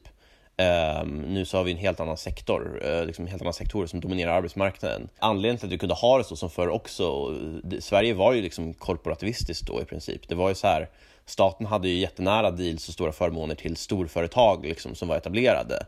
Men eh, som till exempel Timbro brukar gå igenom så fanns det väldigt låg nyetablering av företag i den tidsperioden i Sverige. Det var väldigt svårt att till exempel flytta kapital mellan olika ställen. Så att det gjorde att det, att det var ett fåtal jättar som i princip som ett oligopol kunde dominera sektorer och liksom ha, ja men vi, vi har alla arbetarna där liksom. Då är det klart att arbetarna måste samla sig, liksom ha en, ha en liksom mot, väldigt liksom, eh, ja men liknande monopolstruktur att sätta emot och så. Men idag så är det ju ett helt annat system. Eh, och det systemet vi hade då var ju inte heller hållbart visade sig. Det blev ju ekonomisk kris i Sverige och gradvis så fick vi öppna upp eh, arbetsmarknaden, liksom skapa, eller marknaden överhuvudtaget, skapa förutsättningar för konkurrens. Och eh, jag tror också att den modellen liksom helt enkelt är föråldrad. Det svåra är som sagt också den här skillnaden i skill level. Jag vet inte riktigt hur man kommer runt den. För att där är det fortfarande så att fackföreningar kan organisera sig, man kan liksom genomföra stridsåtgärder och det är arbetsrätten som reglerar det i stor utsträckning. Hur är um, SUF vill göra med den? Arbetsrätten? Ja. Alltså med facket? Ja. Eh, för det första, det finns en missuppfattning. Vi vill inte avskaffa facket. Vi tycker det ska fortfarande laglig skydd om att fackligt organisera sig. Jag måste bara börja med att säga det. För att SSU älskar att pracka på att CUF vill avskaffa facket. Så är inte fallet. Eh, däremot tycker vi, och jag personligen, att facket har en alldeles för stort inflytande i dagsläget på svensk arbetsmarknad och den svenska politiken, speciellt då LO. Och har en alldeles, alldeles för tajt koppling till politiken. Inte minst genom att LO som vi var inne på tidigare sitter i eh, Socialdemokraternas partistyrelse. Socialdemokraterna är trots allt fortfarande Sveriges största parti. Har, har, kan lägga in veto när det kommer till arbetskraftsinvandring, kan lägga in veto när det kommer till lite vad som helst. Kan liksom bråka ett halvår med Svenskt Näringsliv för att de inte tycker att en stavelse är korrekt i en utredning. Alltså det är nästan på den nivån lite överdrivet, men typ. Och allting ska alltid vara som LO dikterar det eller facket dikterar det för att annars är det hat mot arbetarklassen. Och det tycker jag hämmar arbetsmarknaden och gör så att svensk arbetsmarknad mycket mer ineffektiv än vad den skulle kunna vara. Som sagt, facket har haft sin roll. Jag är jättetacksam för facket och allt det den gjorde. Eh, bland annat med att vi slipper jobba 16 timmar per dag och att kvinnor inte sparkas för de råkar bli gravida. Jättebra sak. Men det, allting har haft sin tid och nu känner jag att de inte bidrar. De skyddar inte arbetare längre utan för mig så skyddar de varandra och bidrar till att svensk arbetsmarknad blir stelare och att det är färre som får jobb. Så ni vill, vi vill till exempel, eh, som sagt, göra en rejäl reform av LAS, avskaffa turordningsreglerna, göra det lättare att säga upp folk enligt, när det kommer till lagstiftning i alla fall. Vad, vad mer vill man göra för åtgärder när det kommer till LOs inflytande? Till exempel om det gäller arbetsrätten. Ja, vi vill ta bort deras vetorätt när det kommer till arbetskraftsinvandring exempelvis. Okay. Um, sen vill vi att skyddsombuden inte ska vara fackligt organiserade utan de ska ligga under staten, bland annat. Uh, för att nu är det att, att Eh, du bara får vara skyddsombud om du är fackligt organiserad och då är det också tyvärr vissa politiska åskådningar som, som prioriteras och favoriseras, eh, vilket är jätteproblematiskt. Du ska lika gärna kunna vara skyddsombud om du är moderat som om du är socialdemokrat exempelvis. Även om det finns inget skrivet så, men det är lite oskrivet. Typ. Eh, så skyddsombuden, men generellt också att, alltså ja, det här är inte seriös politik i sin helhet, men jag kan nästan liksom vara så pass grov att jag vill inte att LO ska sitta i ett politiskt partis partistyrelse. För jag tycker inte de har någonting där att göra. De är en organisation som ska vara där för arbetares rättigheter, inte för att driva politik. Är inte det lite upp till organisationer ändå? Så jag förstår ju att om vi ska typ ge dem speciella privilegier som organisation, som att liksom för att ni är ett fack, för att ni liksom är arbetarföreträdare så får ni de här och de här förmånerna, men bara givet att, att de är liksom organiserade så borde inte, in, borde inte det egentligen vara upp till fackföreningar hur de vill liksom associera sig med andra organisationer, även om det kanske är konstigt att de gör det med sossarna så mycket. Jo, det är klart. Alltså, man ska ju fortfarande kunna, kunna ha ett visst politiskt parti som, som alltså preferens, eller vad man ska säga, för att varje person har ju rätt att, att sympatisera. Men, men faktum att de Alltså jag, för mig blir det någonting konstigt i att det finns en fackförbund som, som styr och ställer på hur, hur Sveriges största parti ska bedriva politik för alla. Det, det, det känns inte så jättebra, för det mm. tyder ju på hur överdrivet mycket makt de har. Och det är också väldigt märkligt med tanke på att det visar ju att typ hälften av LOs medlemsbas är ju sverigedemokrater. Mm. Eh, varför sitter de inte i Sverigedemokraternas partistyrelse? Mm. Exempelvis. Om att man ska företräda sina medlemmar. Ja, men det är ju svårt att göra någonting åt det kanske är konkret. Ja, jo, det är klart. Eh, konkret, absolut. Det är mest bara så här min personliga åsikt. Men när det kommer till konkret så, som sagt, ta bort deras vetorätt, ordentlig reformering av, av lagarna och sen se över att det ska verkligen vara upp till parterna att bestämma och kanske att inte man ska enbart dansa enligt, enligt fackförbundets pipor. Men jag tror också det handlar om en attitydssak som du inte kan, du kan inte lagstifta om attityd. Men, men att man måste aktivt arbeta för attityden, för som vi båda vet som är aktiva på Twitter idag, om du skriver någonting negativt om facket så får du liksom allting från Annika Strandhäll till Margot Wallström till att du hatar arbetare, du hatar demokrati. Alltså det är, en, alltså det är sinnessjukt vilken makt den organisationen har. Och jag tror att allmänt oberoende vilken sorts organisation det är, ifall det hade varit Svenskt Näringsliv som hade haft så mycket makt, hade det varit skadligt. Mm. För att den fria, ja, det fria ordet måste liksom kunna lyftas.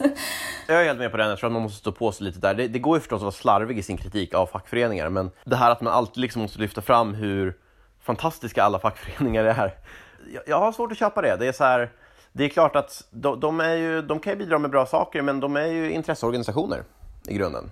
Och det kan vara legitima intressen och de kan komma fram till bra saker ofta, men det är fortfarande så till exempel att ett fack har nästan per automatik för intresse att höja sina medlemmars löner och förmåner så mycket som möjligt och det kan bland annat ske genom att till exempel begränsa arbetskraftsutbudet. Alltså om vi har, du nämnde tidigare här att företag vill anställa och det stämmer ju till viss grad men det är också så att det kan ju ibland finnas liksom ett arbetskraftsöverskott inom en liksom sektor. Vi kan välja att vraka bland arbetare. Det är ju så att säga dålig situation för fack, de som vill liksom fack, driva fackfråg, eh, fackintressen, att företag kan liksom välja på det sättet och eh, nästan liksom ställa arbetare mot varandra. Då kan det snarare vara intresse att säga att nej men vi vill förhandla fram att lönen måste vara liksom minst 16 000 och de här och de här och de här förmånerna ska gälla. Det innebär kort sagt att vi utesluter en rätt stor del ur den här ekvationen och därmed så blir det liksom en mindre andel arbetare som får vara med och dela på kakan. Och det är helt legitimt att driva ett sådant intresse. Det är bara dock, varför blev det här plötsligt allmänintresset som man liksom inte får ifrågasätta. Mm. Och det är det det kokar ner till. Alltså, som sagt, facket gör bra saker, men de ska bli behandlade som vilken annan sorts intresseorganisation. Inte som att de är liksom lösningen för alla svenska arbetares framtid. För ifall vi inte har dem, och de har inte saker att säga till om om allt, så kommer vi få slavarbete och barnarbete imorgon i Sverige. För det är lite så man framställer det, som att facket är det enda som hindrar oss från att gå över till barnarbete imorgon. Vilket är inte fallet. De ska bli behandlade det som vilken annan intresseorganisation som helst. Mm. Nej, gud, det är verkligen så. Det finns ju många, nästan alla sådana här fall som uppdagas är ju fall där folk bryter mot lagen liksom, eller mot kontrakt de skrivit under. Så då är det ju då är det inte ens en liksom, fackfråga. Liksom. Det här var vi väldigt överens om. Jag, jag ska se om vi, om vi kommer in i mer konflikter kring det här med trygghet. Det var också en av dina hjärtefrågor. Vill du berätta lite grann om vad ser du som huvudproblemen och vilka är de viktigaste åtgärderna för att få bukt med dem? Mm. Alltså trygghet är ju väldigt brett. Eh, det kan ju, men jag tänker att ifall vi ska kanske prata om två som är specifika, som är kanske extra aktuella i dagsläget, det är ju kvinnors trygghet. Eh, men också eh, situationen i förorter och gängkriminalitet. Det är de två sakerna som verkligen är på tapeten just nu. Sen är ju trygghet som sagt jättestort.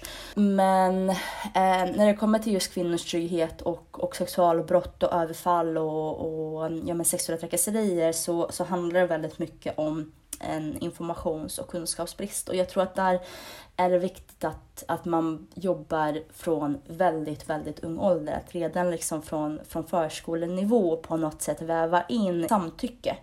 Att säga nej, Kalle, du får inte dra Lina i håret. För att det är inte okej om hon säger nej så säger hon nej. Och liksom komma bort från det här, ja men killar gör sådär för de är så söta och de gillar dig. Alltså den mentaliteten. Eh, för grejen är, det kommer finnas, jag vill ändå vara, jag kanske är naiv, men jag tror att, att varje mans svin är egentligen bara en snubbe som inte blivit lärd hur man beter sig. Jag håller till viss del med.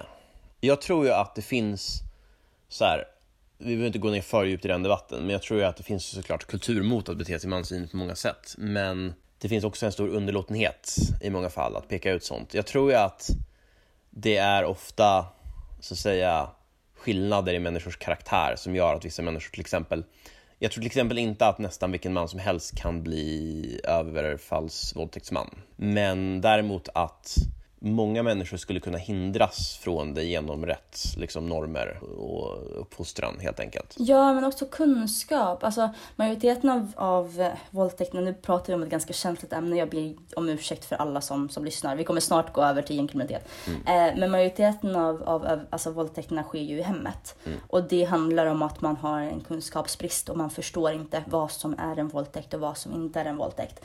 Eh, och det är en väldigt svår gränsdragning, speciellt ifall man är i en relation. Det är super, super svårt.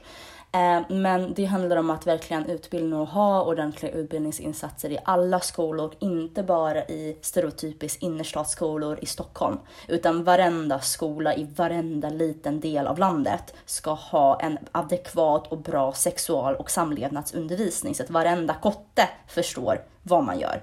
Och varenda tjej förstår att man måste prata och man måste våga säga ifrån. Men det, det är i kombination, och det är förebyggande åtgärder, men man måste också, jag tycker att det är helt sinnessjukt hur många sexuella övergreppsutredningar som läggs ner. Eh, och där har vi en resursbrist när det kommer till polisen, vilket är viktigt. Jag tycker att vi ska ge betydligt mer pengar till polisen. Vi ska också effektivisera polisens arbetssätt så det inte ska, ba, inte ska vara så mycket pappersarbete, utan de ska faktiskt kunna vara ute på fält ordentligt. I kombination med att jag tycker sexualbrott straffen för sexualbrott ska skärpas ordentligt. Och det sammanfattar ju även ganska mycket min syn på gängkriminaliteten, att, att det måste vara en kombination mellan förebyggande åtgärder och straff som går i linje med brottets eh, grad och brottets vikt. Och det har ju CF för länge drivit att det måste vara rättvisare straffskalor.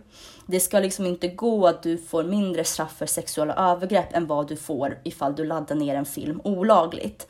Eh, vilket är ett väldigt extremt exempel, men det kan vara så ibland, vilket är sinnessjukt. Så det måste vara en kombination mellan att straff ska kännas, men också att, att kvinnor ska våga anmäla för de ska känna att men det är värt för mig att anmäla. Inte bara att jag blir uthängd, jag blottar mig själv och sen så går min våldtäktsman fri dagen efter. Mm. För att vi alla kan ju förstå den rädslan att du tar det steget att du anmäler en person, du kanske sitter i rätten och sen så möter du den person dagen efter på gatan. Och den rädslan, men vad kommer den här personen göra mot mig? Kommer den hämnas? Mm. Och det är ju någonting som också glider väldigt mycket in, ifall vi ska då lämna det här väldigt känsliga ämnet och gå över till gängkriminaliteten, för som ett väldigt väldigt viktigt ämne för mig. För att min familj, eh, eller jag är uppvuxen i ett område som heter Fissätra, som är ett förortsområde, miljonprogramsområde i Stockholm. Eh, och det är inte i den nivån som kanske Tensta eller Rinkeby eller Rosengård är, absolut inte. Men det skjuts ju kanske en gång i månaden här också. Det är väldigt mycket gängkriminalitet, det är väldigt mycket ungdomsgängkriminalitet. Och för att få bukt med det Eh, handlar ju delvis om förebyggande åtgärder men också straff och en kriminalvård som fungerar. Ja, men där har du exakt samma problem rent utredningstekniskt, liksom, att det är ännu större. Liksom, det är fler gängkriminella som verkligen kommer att riskera att, att kunna, kunna hota och liksom intimidera vittnen. Det är en sån fråga som Liberalerna drivit också. Fler poliser, fler poliser på fältet. Jag antar att så här, en del av pappersarbetet, mycket av pappersarbetet är ju nödvändigt i utredningar liksom, men det, det är väl en sak som har diskuterats som lösning också, att outsourca en del av det arbetet till, ja men, inte poliser, så att man kan ha liksom andra anställda som kan göra mer av det. Poliserna är de enda som kan vara ute på ett fält liksom, och eh, genomföra liksom, traditionellt polisarbete. Du var inne på höjda straff för sexualbrott bland annat. Hur ser du i allmänhet på straff som lösning? Alltså, vilken roll spelar straff i brottsbekämpningen? Jag tycker nog den spelar mindre roll än kanske Moderaterna och Kristdemokraterna gör. Eh, men jag tycker också det spelar mer roll än kanske Vänsterpartiet och Miljöpartiet gör, om man säger så. Fint mitten svar.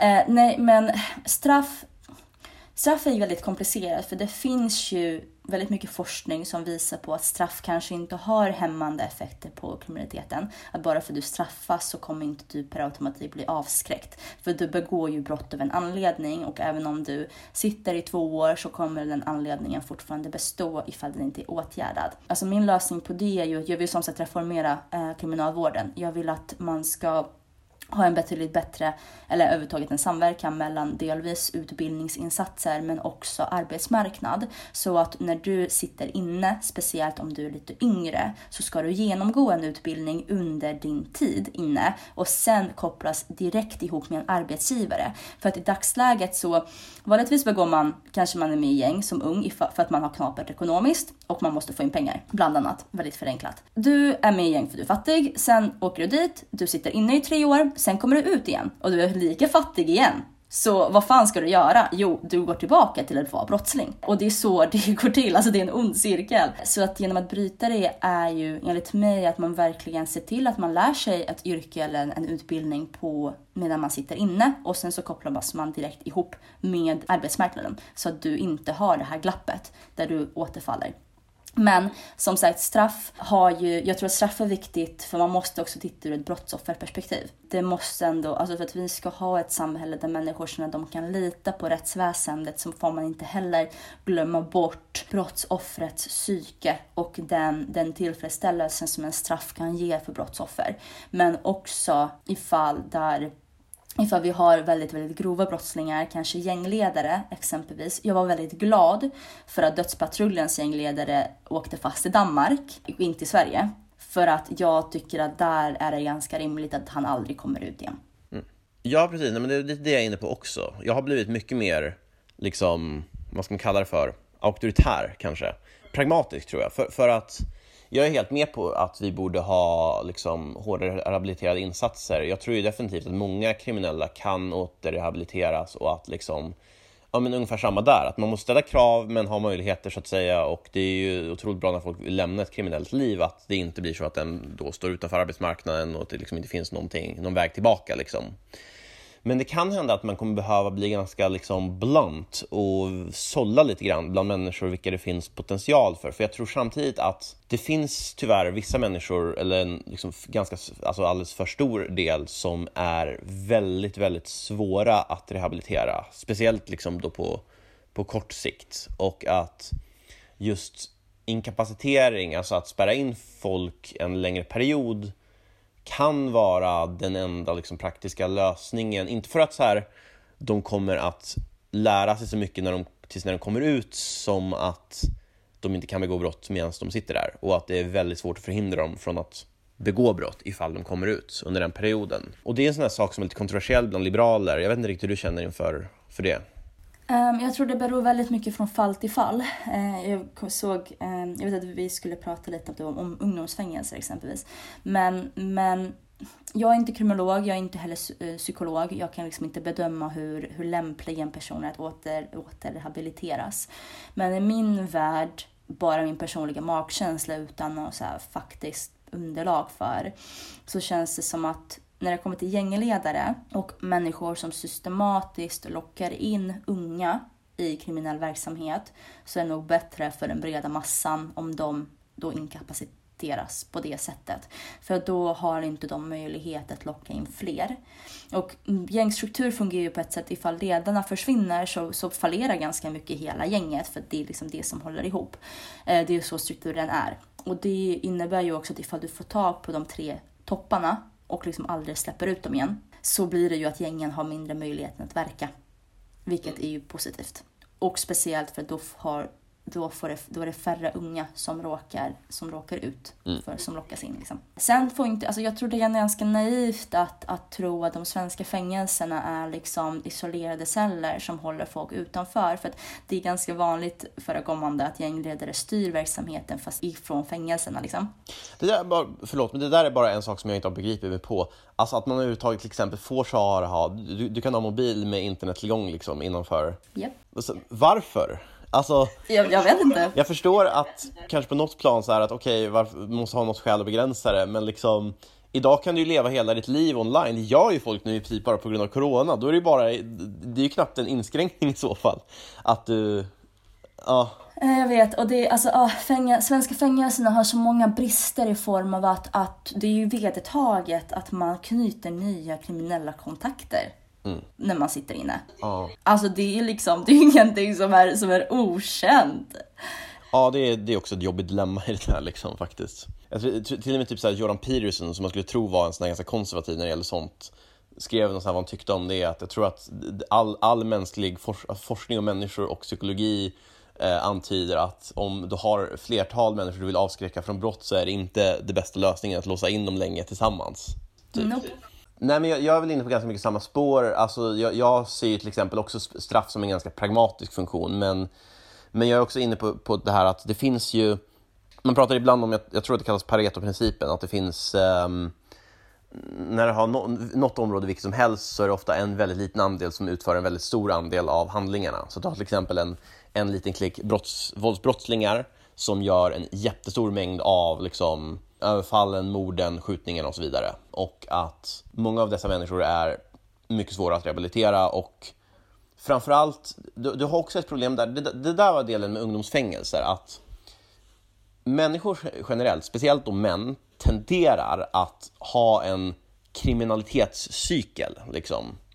Det här är oerhört pragmatiskt, liksom. det här är inte en ideologi hit eller dit, men men man tenderar att ha en period innan man blir kanske 25 till 28 tror jag det är, då Ja, men I början när man har liksom mycket mer, det, det finns liksom flera ja, då, vetenskapliga förklaringar men, men som helt enkelt innebär sämre omdöme, mer riskbenäget beteende och att det leder liksom helt enkelt till att man kan begå mycket, mycket mer brott och att man slutligen brukar, liksom, det här lugnar sig av rent biologiska orsaker när du blir lite äldre. Så det, det är lite dilemma, för att vi ser snarare ungdom som en förmildrande omständighet och så här rent moraliskt så är det ju så liksom att det, det är nästan exakt därför som du begår brotten för att du har sämre omdöme. Men det är också att det, risken är större att du kommer begå brotten igen under den tidsperioden. Ja men precis. Och det är ju, alltså, jag personligen är jag motionerade om det här till, till CUFs förbundsstämma, så det här är inte CUFs politik än. Förhoppningsvis blir det det snart. Mm. Eh, där vi ska bland annat vara för att avskaffa ungdomsrabatten. Alltså du får, du får kortare straff ifall du är under 21 år eller mellan 18 till 21. Jag tycker inte den ska sänkas under 18 för jag tycker att barn ska få vara barn. Och det är en väldigt annan sak. Jag tycker att myndighetsåldern är någon, på något sätt någonting som ska värderas väldigt högt och jag tycker det värderas väldigt lågt i dagsläget. Men också ta bort mängdrabatten. Alltså att desto fler brott du begår, eh, desto mindre straff får du för det mildaste brottet. Alltså nästan som att du får liksom en rabattkupong på ICA. Eh, så här, det billigaste ännu billigare. Typ. Men eh, just för att eh, det ska kännas och, och, unga, alltså, det, och det finns ju, jag vet inte om du har hört om det här uttrycket, men det finns ett uttryck bland, bland gängsammanhang som säger typ så här, sitt fyra blir hundra. Som sägs till då unga som får fyra år istället för längre. Eh, för när de har suttit av sina fyra år så kan de komma ut igen och bli en hundraprocentig del av gänget och bli verkligen accepterad. Så det, gängledare använder ju och utnyttjar ju unga eh, på grund av den här ungdomsrabatten för att bedriva kriminell verksamhet, vilket är jätteproblematiskt. Däremot när det kommer till ungdomsfängelser så, så de avskaffades ju för att det inte skulle ge effekt. Eh, och ungdomar, man måste komma ihåg, och jag kan bli så irriterad över, jag tycker väldigt mycket av Moderaternas rättspolitik är bra, men jag börjar bli väldigt irriterad på hur det här håller på att gå överstyr mot populismen. Eh, det som Johan Forsell går ut och liksom en gång i månaden kommer med ett jättekonstigt förslag, som ungdomsfängelser eller som att tredubbla, eller vad han sa, eh, skadeståndet för föräldrar som begår, vars, ung, vars barn begår brott. Då pratar man vid sådana förslag som skadeståndshöjning eller ungdomsfängelser så visar man ju att man inte fattar varför unga begår brott. Och det handlar om socioekonomiska faktorer och det handlar om utanförskap. Och det kommer inte du komma till bukt med av att du låser in dem i en fängelse heller, utan det handlar om att man ska sätta in rehabiliteringsinsatser och det handlar om att förebygga inom arbetsmarknadsinsatser och visa de här 16-17-åringarna eller 12 eller 13 i vissa fall, att det finns en annan väg. Och det gör du inte genom att låsa in dem med tunga kriminella. Mm. Jag tycker det här är svårt. Jag håller väl delvis med. Jag tror väl att det gäller ungefär samma med ungdomar, att det är ofta en kombination av socioekonomi och medfödda faktorer, men det finns ju helt klart så att det är vissa människor som bara är mycket mer benägna att begå brott. Och sen så risken för att de kommer göra det kommer ju öka i en liksom socioekonomiskt utsatt kontext. Men det... Ja, så, så, dels tyvärr så, här, så kommer vi inte lösa det helt och hållet liksom, inom de närmaste 5-10 åren. Liksom. Det, det är för ambitiöst. Och dels så eh, är det i de personernas fall, de är ju redan så att säga inne i det. Så att det, det är så att säga en resa som tyvärr påbörjas från barn, alltså tidig barndom redan förmodligen så jag kan se att, jag vet inte om just ungdomsfängelser är rätt lösning, men så här, jag har till exempel sett att, att det kanske borde finnas ett behov av någon typ av mellanlösning för barn som man inte vill straffa för att de är barn, och man vill liksom inte hålla dem för riktigt ansvariga på samma sätt som vuxna, men samtidigt så Många sociala insatser, man kan ju argumentera där förstås om de behöver bli effektivare, men de är ju väldigt tandlösa. Det blir ju ofta så att men man utnyttjar unga som sagt för att kunna begå brott och då kan de så att säga, komma ut och begå brott igen. Och det fungerar ofta och det, om det inte liksom, det finns något system för påföljder av något slag, kanske inte som sagt straffmässiga, men mer liksom mer inkapaciterande eller mer liksom restriktioner än bara liksom all, allmän rehabilitering så eh, har jag svårt att se att man kan hindra vissa av de här ungdomarna från att utnyttjas på det sättet. Ja, alltså jag tror det handlar om att man ska också göra lite skillnad på ungdomar och ungdomar och grad av brottslighet.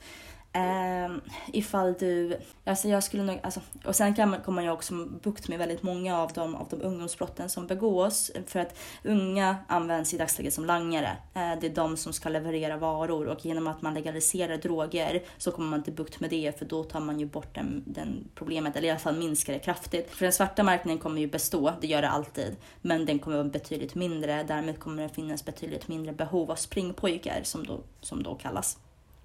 Men det är en skillnad på det, att vara en springpojke och att eh, skjuta en person varje dag. Eh, och jag tror det är viktigt att komma ihåg och, och därmed så måste man också göra skillnad på vilka åtgärder som fungerar. Och jag tycker absolut, alltså behandlingshem är ett väldigt möjligt, möjlig grej. Eh, jag tycker socialtjänsten ska få större befogenheter att tvångsomhänderta barn. Eh, ifall de bedömer att de är så pass grovt kriminella och att föräldrarna inte kan göra någonting och att de dessutom kan utgöra en fara för sin egen familj så ska tvångsomhändertagande vara enklare men också att, att man verkligen så här, låser in dem i behandlingshem och hörru, nej men nu, du ska inte straffas, du ska liksom inte bara förvaras som fängelse är, utan du ska liksom, vi ska gå till bukt med varför du gör det här. För att någonting man också kommer väldigt lätt så här, blunda för är, man pratar aldrig om brottslingars psykiska ohälsa. Och jag fattar ju att det är ju för att det kanske känns känsligt, men vad då ska vi liksom prata om hur, hur de som skjuter någon mår? Eh, jag fattar att det känns väldigt stötande för brottsoffren. Men, men i realiteten så handlar det ju om att väldigt, väldigt många av de här unga kriminella mår fruktansvärt dåligt och de behöver psykisk hjälp. Eh, och genom att erbjuda dem psykisk hjälp på behandlingshem och visa dem, ge dem arbetsmarknadsinsatser, visa dem att det finns en annan väg, så tror jag att man kommer till bukt med många. För att den här bilden om att man vill vara kriminell tror jag är väldigt skadligt. Det är klart att det finns en charm innan man kommer in i det. För att man, man känner att man vill ha gemenskap, man känner att man vill ha pengarna, det lockar. Guldkedjorna, alla raptexter, de lockar. Men när man väl kommer in i det, och det här pratar jag liksom egen erfarenhet för jag har ganska många vänner som varit inne i gängsen men som har tagit sig ut. Det är inte så jävla roligt att inte veta om man kommer hem på kvällen eller hur sönderslagen man är. Eller att, att vara där och ligga där orolig som, som en förälder eller som en vän och bara nej men, mm. nej men jag vet inte ifall min son kommer komma hem i natt. Um, och jag tror att man måste börja prata om de frågorna för att kriminella är inte onda människor, det är människor som har tagit fel steg i livet. Oj, det där är en moraliskt intressant fråga. Jag måste nästan fråga dig nu bara för att jag blir så intresserad. Vad, ser du, vilka människor ser du som onda eller ser du att det finns onda människor? Nej, det är, väl, det är nog också det som jag, jag alltså grundar sig väldigt mycket. Jag tror inte det finns några onda människor. Okej. Okay. Nej men jag vet inte jag tror att det är också en definitionsfråga. Men jag, jag är helt med på att så här, det är många människor där som skulle kunna behöva hjälp. Det är många som så här, det finns till exempel ja, så här, massa obehandlade diagnoser du kan ha som gör att det kan bli jävligt svårt för dig att klara dig i en normal kontext och att det kan öka risken för att du hamnar i ett sånt sammanhang till exempel. Men det finns ju också en, den tror jag gruppen vi var lite inne på, det finns ju till exempel, jag tror att det kallas för antisocial personer, det man tidigare kallade psykopat ungefär. Det är alltså när det helt enkelt är eh, egenskaper som kraftigt lägre empati, eh, kraftigt mindre, kraftigt lägre trösklar till att ta till våld och så vidare. Eh, ja, så här, det är ju också någonting som man inte har valt så att säga till stor del. Men det innebär ju fortfarande en väldig liksom, komplikation och belastning för det övriga samhället och en väldig risk på det sättet. Och det, det är också en sak som, som jag har förstått är väldigt svår att liksom rehabilitera. Eh, det går kanske att ge andra incitament liksom, än kriminellt liv. Men jag är inte säker på att det så att säga är det kanske inte alltid finns någon medicin eller någon så samtalslösning som hjälper. Ibland kanske det bara är liksom lite hårt att du...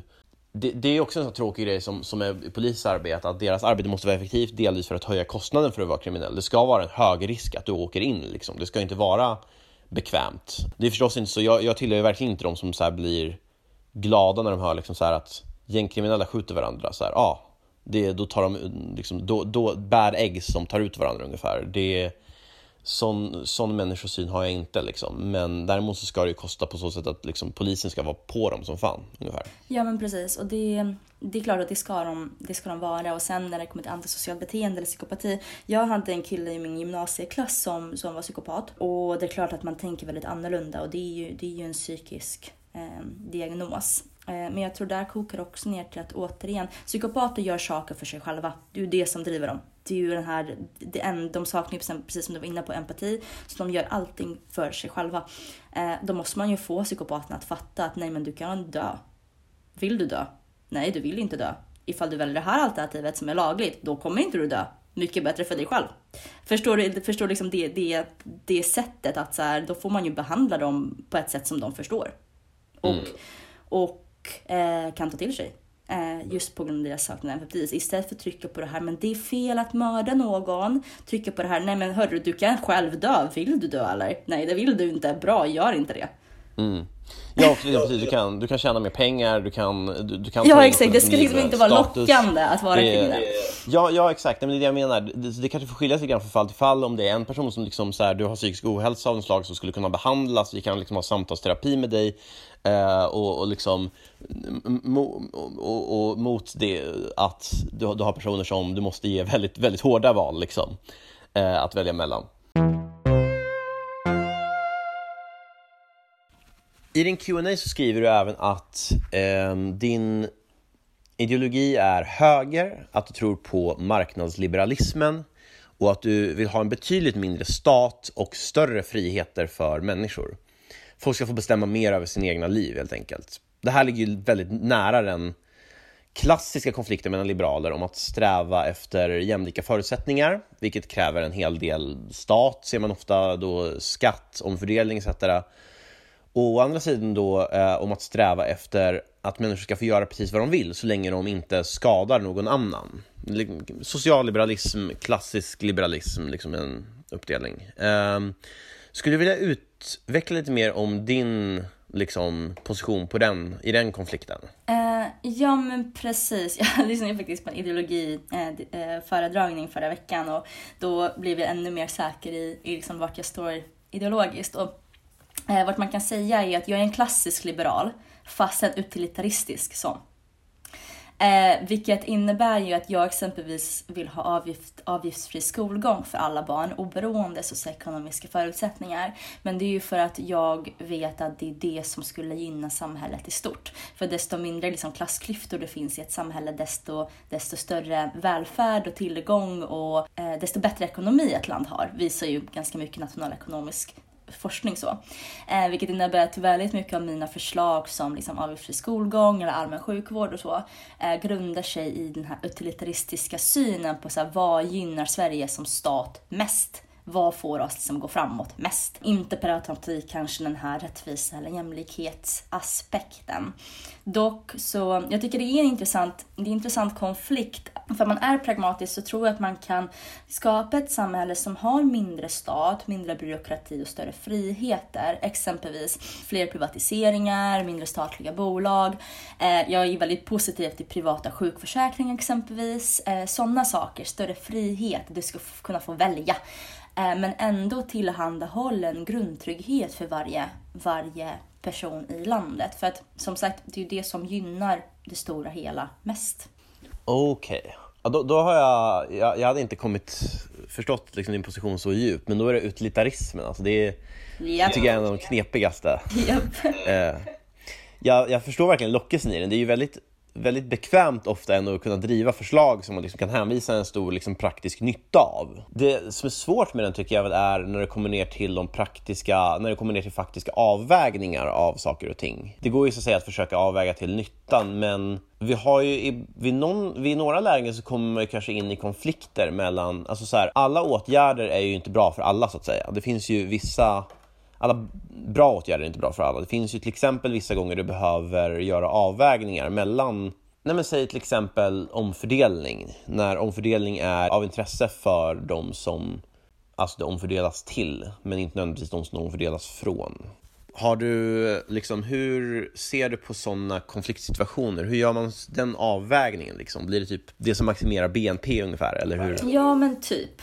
det, och det är det som är väldigt bekvämt, precis som du ser med utilitarismen. Och jag kanske är så svag och tråkig som väljer en sån bekväm eh, förhållningssätt i samhället. Men, men det är ju det det kokar ner till. Alltså, det finns ju återigen, nationalekonomi visar ju att, att ifall den här synen på att om rika blir fattigare så blir ju alla rika ändå, det är ju falskt. För att grejen är så här, när, när en större andel av befolkningen får mer pengar att, att konsumera för så påverkas ju alla branscher där man konsumerar, vilket skapar arbetstillfällen för alla människor som jobbar i de branscherna och så vidare och så vidare. Det är en så här, ja men gud vad heter det, så här slippering down effekt tror jag den heter. Trickle down ja. Precis, och, då, och jag tror att det är inte heller någonting man får, man får glömma bort då. Vi har ju varit väldigt mycket inne i att, att jag är kritisk till bidrag och jag vill ha bidragstak i praktiken. Och det handlar just om att det som är bäst för, för den breda massan är ju att så många jobbar som möjligt och så få blir försörjda av andra som möjligt. För det är ju det bästa som är Sveriges BNP och det är det som utvecklar ett land mest. Vilket innebär ju att jag inte så här, jag är inte för omfördelningspolitik just av den anledningen. För att vi ska inte ha ett samhälle där de rika förtjänar de fat, försörjer de fattiga utan vi ska ha ett samhälle där alla bidrar. För det är det som är bäst för den breda massan, återigen. Mm. Ja, jag, jag, hänger med. Jag tror att ofta så är det här också så här jag håller till stor del med i sak också. Så här, det, det, det vore nästan bara dumt att bortse från till exempel stora fördelar med liksom, till exempel kapitalism och äganderätter och vilka liksom, praktiska fördelar det ger för människor och för liksom, ett flertal och för samhället som helhet. Det jag tänker mer är så här, om man går in på de klassiska svårigheterna man brukar resa för det här, för att så här, det kokar ju ofta ner till liksom rätt specifika situationer. Att ibland just så kommer det ner till lägen då det är svårare att bara säga det här är det nyttigaste förslaget. Eller för den delen, borde vi göra det här även om det är det nyttigaste förslaget? Till exempel, om man tar, tar ett väldigt extremt så brukar ju folk dra tankeexperiment som att säga att du har en patient på ett sjukhus i ett väntrum. Du har fem dödligt sjuka patienter som alla som ligger på sjukhuset, som alla är i behov av akut transplantation av olika organ som, som de behöver för att överleva. Och det finns ingen tillgång på sådana organ inom en tidsram som de kan få den på för att klara sig. Den här patienten som väntar däremot har alla fem organen. Om vi dödar patienten och tar patientens organ så kan vi rädda fem människoliv mot ett. Mm. Borde vi göra det här? Det är liksom tankeexperimentet. Så jag förstår att det finns också ett, ett, ett, bekvämt svar på det som är att det är klart att vi inte skulle kunna göra det. Om vi skulle börja döda patienter som kommer till sjukhuset skulle ingen gå till sjukhuset och det skulle bli eh, sämre och så vidare. Men för att komma runt det så kan man ju bara säga ganska enkelt att vi, vi tänker oss att ingen får, får reda på det här. Du, du lyckas liksom komma undan med det och eh, utfallet blir bara att du, du räddar fem patienter, förlorar en. Liksom. Um, den enkla svaret är ju att jag tycker att fem liv är inte, alltså inte mer värda. Alla människoliv är lika mycket värda. Men jag skulle nog faktiskt säga att, att hellre döda en person och rädda fem än att döda fem och rädda en. Jag är så pass... Sen är det som sagt väldigt extremt fall. Jag hoppas att det aldrig skulle ske i ett något land. Men det är väl det enkla, det enkla fallet. Sen ifall vi ska gå lite djupare så tror jag också det handlar om att, att gud jag framstår som världens hemskaste människa. Men, men det handlar liksom om att se den här människan som har alla fem organ. Hur gammal är den? Hur arbetsfärdig är den? Hur mycket kan den bidra till samhället? Versus de här resterande fem stycken. Hur ser situationen ut där?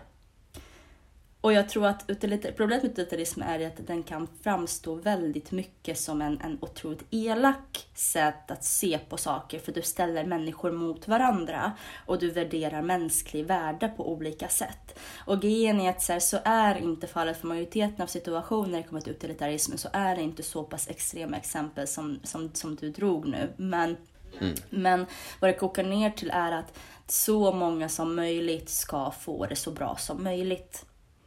Eh, vilket också då skiljer sig från då kanske kommunism som är att det är väl dess syfte men i praktiken blir det ju att så många som möjligt får det så dåligt som möjligt. Men ja, Jag tror aldrig jag har hört någon våga svara sådär förut, någonsin dock. Eh, det, jag står det för var- vad jag tycker.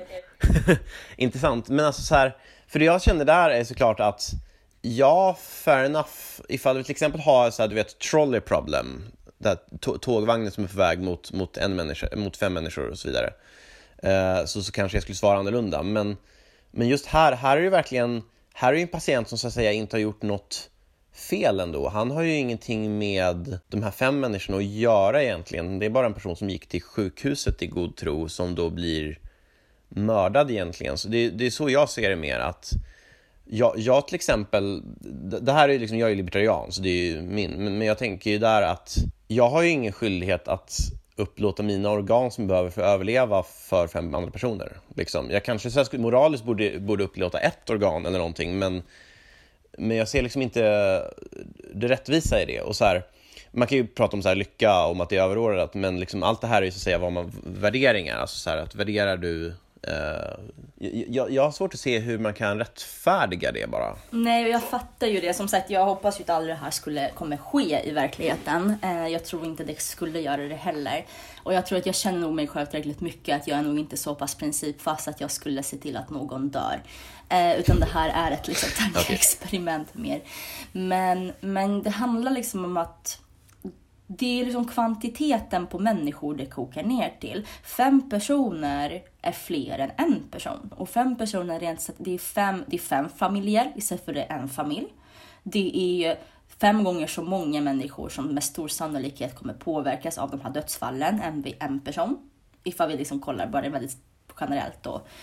Och så. Um, och att det är fem människoliv som, som man förlorar mot en person. Och jag tror att det är det. Alltså så här, man, kan, man kan också vända på det. Att så här, är, det är det rättfärdigt att man låter fem personer dö för, när man inte kan, för att inte använda den tillgången som man har?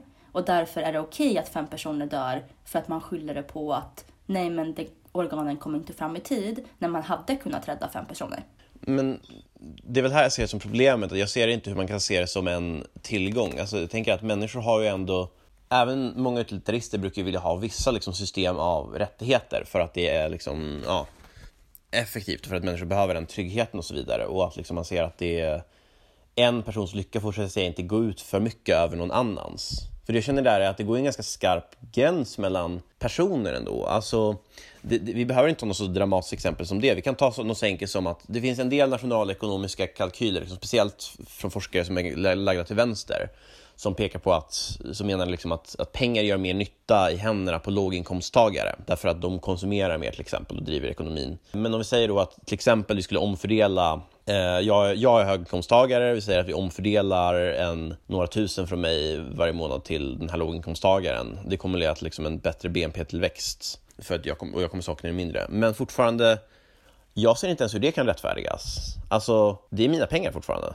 Det spelar liksom ingen roll eh, hur någon annan skulle använda dem eller liksom om det skulle få bra konsekvenser. Jag kanske borde överväga att, eh, jag vet inte, använda dem annorlunda eller så, men vad, vad har någon annan person gjort för att förtjäna de pengarna? Alltså, så här, jag, jag känner ju lite så här att man har ett så spontant ideal om förtjänst och liksom ägande av saker och liksom framförallt ägande av sig själv som är svårt att bara tumma på, även om det liksom ökar lyckan. Eh, och även om det är väldigt behjärtansvärt att öka lyckan. Liksom. Det, det är ingen som, som är emot det, som så att säga, heller. Alltså, jag tror det handlar om att Ja, det är ju en komplex fråga. Jag är, exempelvis, jag är ju för plattskatt exempelvis. Eh, att alla ska skatta samma procent. Eh, så då, det, alltså desto mer du tjänar, desto mer skattar du ju eh, ändå. Men det är samma procent just för att liksom rättvisa systemet. Men samtidigt så här, nej fine det är dina pengar. Men å andra sidan så ifall det gynnar BNP i sin helhet, ifall ditt liv blir i sitt hela bättre av den här omfördelningspolitiken, borde inte då vara logiskt att man vill eh, ge 2000 kronor i månaden ifrån för att ens hela liv blir bättre. Problemet ligger just nu i det skattesystem som vi har i Sverige. Att gemene mans liv blir inte bättre utan det försvinner i onödiga skatteslöseriprojekt. Mm. Eh, men ifall vi hade haft ett system där du faktiskt, liksom, ditt liv som trots omfördelningspolitiken hade blivit bättre så känner jag att det enda logiska man ska göra är ju att, att i så fall ge ifrån pengar för att ens egna liv blir ju bättre. Där kommer vi till en annan konflikt sen som, som kommer vara paternalism. Den, den är också intressant. Men, men här tänkte jag mig snarare som att eh, nja, mitt liv kommer inte bli så mycket bättre i proportion så här om, jag, om BNP-tillväxten är lite bättre så är det bra för mig. Men så här, BNP-tillväxten av att en låginkomsttagare får säg, 3 000 i månaden kommer ju inte vara märkbar ens på mig. Det kommer vara en liten, liten bonus bara. Medan däremot 23 000 kronor kommer vara klart märkbart. Liksom. Så att här blir det ju verkligen en fråga om det, minska, det ökar den totala nyttan genom att minska min nytta till förmån för den andras och många andras nytta. Liksom. Ja, och det är ju det som är kruxet med utilitarism. Att så här, då, får man ju, då får man ju ständigt göra en avvägning och det inte är en så enkel, enkel synsätt som man kanske tror att ja, men vi gör det som är bäst för det stora hela, hela tiden. Utan det är ju eh, lite som det här extrema sjukhusexemplet. Att så här, vad är kostnaden för nyttan? Eller liksom att man måste ständigt dra en cost benefit analys och sen avgöra, men är kost kostnaden tillräckligt låg för att fördelen ska bli värt det? Eller är fördelen tillräckligt hög för att kostnaden ska vara värd det? Och så man, får man liksom bolla så helt enkelt hela tiden. Nej, det är kanske, att ha en sån minimal BNP-tillväxt är kanske inte värt 3000 kronor av din privatekonomi. Nej, men då är det inte, då är det nog ingen förslag vi kan göra trots att det är utilitaristiskt korrekt. Och det är därför pragmatism spelar så stor roll. Det är därför utilitaristisk klassisk liberalism är en ganska så komplex sätt att se på saker. För att klassisk, alltså jag, klassisk liberalism värnar ju om individens frihet och själv äganderätt mer än någonting annat, vilket jag gör. Du har ju rätt till dina pengar. Eh, men samtidigt så rent logiskt det bästa för hela samhället i stort är ju det som gynnar flest. Mm. Ja, jo precis. Jag tror att det går att komma runt en hel del av de här problemen genom alltså, att vara pragmatisk säga att vi ser att många av de rättigheter och institutioner som finns inom liberalismen är nödvändiga för att människor ska kunna uppleva lycka och trygghet. Till exempel så här att jag vet att ingen kommer mörda mig på sjukhuset. Jag vet att inte folk tar mina pengar godtyckligt. Så här, det kanske skulle i ett enskilt fall kunna öka den totala lyckan men det kommer i allmänhet dra ner lyckan att ta bort sådana rättigheter därför att det, de behövs för människors trygghet och så vidare. Men jag vet inte, det, det jag ser mig som är väl att jag, jag, utan att jag får någon motprestation har någon slags allmän skyldighet att öka hela samhällets lycka på min bekostnad. Liksom. Jag borde ju förstås välja att göra det och engagera mig i det, men liksom att, att liksom flertalet i kraft bara av att de existerar och skulle kunna vara lyckligare har rätt liksom att ta saker från mig, till och med liksom, som kostar mycket. Men det känns som att du ändå har liksom någon slags beräkning i det, att liksom du får, även om du vill, lycka, vill öka flertalets lycka, så har du liksom en spärr mot att mot att min, minska enskilda personers lycka för mycket ungefär. Som... Precis, och det är, väl det, det är väl där jag blir en så här tråkig ungdomsförbundare som är så otroligt pragmatisk av mig. Men, men det ska alltid, alltså man kan väl säga att min ideologi är väldigt pragmatisk. Eh, att, att i min idealvärld så skulle väl vi leva i ett utilitaristiskt klassiskt liberalt samhälle med, med en marknadsliberalism som styr och typ väldigt, väldigt lite statlig inblandning men som ska vara utilitaristisk, exempelvis avgiftsfri skolgång för alla. Så. Mm. Men det kräver ju också att man förbereder samhället för det. Man kan liksom inte, imorgon kan man inte införa mitt idealsamhälle för att ingen skulle köpa det utan man måste jobba med den här kollektiva tanken. Att sen, nej men vad som är bäst för alla är också bäst för mig och liksom verkligen kunna inse det och det tar ju lång tid eh, med tanke på att vi lever i ett sånt individualistiskt samhälle. Mm. Ja, jag är lite osäker där men jag, vill ta lite kort eh, paternalism också bara för att. Det är helt enkelt alltså individens rätt att fatta dåliga beslut som kanske kommer minska den individens lycka. Säg till exempel, ja, ta, ta det här med ohälsosamma val, så här, narkotikapolitik exempel, där är ju uppenbarligen du har ju undersökt din position där mycket med mycket forskning och liksom sakargument om, om goda konsekvenser av att eh, legalisera och så vidare. Men för mig så är det också en, en del av folks rättigheter att jag, jag borde få knarka. Liksom. Jag, jag, tror inte att många människor blir lyckligare av alla sorters knarkande. Eller alla sorters drickande för den delen, liksom, eller ma massa andra. Men eh, jag tycker att individer har rätt att begå misstag. Eller liksom att pröva saker. Eller liksom till och med leva delvis destruktivt. Att det är så att säga en del av att vara människa ungefär, som inte staten eller någon förmyndarperson borde ha rätt liksom att verkligen tvinga en ifrån. Jag vet inte, hur känner du inför den? Nej men jag håller ju med. Jag tycker också att människor ska kunna få begå misstag. Inte minst för att man lär sig väldigt mycket av sina misstag. Alltså gemene man, ifall vi verkligen kollar på, på den breda massan, lär man ju sig och man utvecklas som person ifall man begår misstag. Um, men också, alltså jag tänker just narkotikapolitiken är jag ju väldigt bestämd för att jag, för det ska liksom vara bäst för så många som möjligt återigen och det är ju en legalisering och en avkriminalisering. Att, så här, att man faktiskt skyddar människor och att man kan tjäna pengar på det. Men ifall vi ska ta alkohol, alltså som kanske ett bättre exempel, men att vi två går ut och tar en öl eh, gynnar ju, det kanske missgynnar några av våra hjärnceller, men det gynnar ju ekonomin mer än vad det missgynnar oss. Eh, och att det är en väldigt liten andel som har så pass stora problem med alkohol så att de är en samhällskostnad istället för ett samhällstillgång ifall vi kollar liksom konsumtion och, och, och, så vidare. Och jag tror att det är också någonting man får komma ihåg att, att det som moraliskt anses vara destruktivt har vi i vårt kapitalistiska samhälle omvandlat så att man kan tjäna pengar på det. Och då är det återigen, vad är bäst? Eh, att väldigt få människor utvecklar ett missbruk och mår skit, och vilket är jättefarligt och jättehemskt och jag lider med alla som behöver gå igenom det och därför ska vi också ha vård som hjälper dem. Men är det, är det då bättre att ta bort alkohol i sin helhet så att vi undviker att väldigt få människor blir missbrukare? Eller är det bättre att behålla alkohol för att den väldigt stora breda massan bidrar till då ekonomin och liksom glädje och nytta och sociala livet? Ja, nej, det är förstås, det, det går att vara väldigt starka pragmatiska skäl liksom för det. Jag kommer verkligen inte invända mot något av dem. Eh, men jag tänker mer i en konkret situation, säg till exempel en kväll när man är väldigt nere. Så här, det har ju hänt liksom att man har tagit, att man har haft en dålig kväll och liksom sänkt en absint typ. Och bara så här, det här kommer inte göra mig lyckligare. Det här kommer, inte, det här kommer skada mer än vad det gör nytta för någon. Liksom. Men nej, jag, jag känner samtidigt verkligen att det är fan ingen som ska hindra mig från att göra det om jag är på det humöret. Liksom. Eller så här, ja, det finns ju massor av andra sådana såna situationer också som man kan tänka sig. Liksom det är ju sällan som så här, våra val säkert är optimerade liksom för att eh, för, för lyckas så att säga. Och det, det, går ju att tjäna pengar på ibland, men så här, det finns ju många modeller där man har tittat på till exempel om att du skulle kunna införa de här och de här, de här planerna och programmen och då skulle du kunna öka folkhälsan med så här mycket och det skulle kunna öka BNP med så här mycket till exempel. Men jag känner rätt ofta bara lite så här att ja, det funkar säkert men, men vem är staten eller så att tala om för människor liksom vilka livsval de ska göra på det sättet, eller styra det. Jo men det är klart, och jag håller ju med dig. Ehm, jag är ju liberal, jag vill ju att människor ska kunna få styra sina egna liv. Ehm, så jag tycker ju att det är viktigt att du ska själv kunna få bestämma. Men, men däremot så tror jag också att det är sunt att, att ha en pragmatisk inställning och kunna bygga ett samhälle.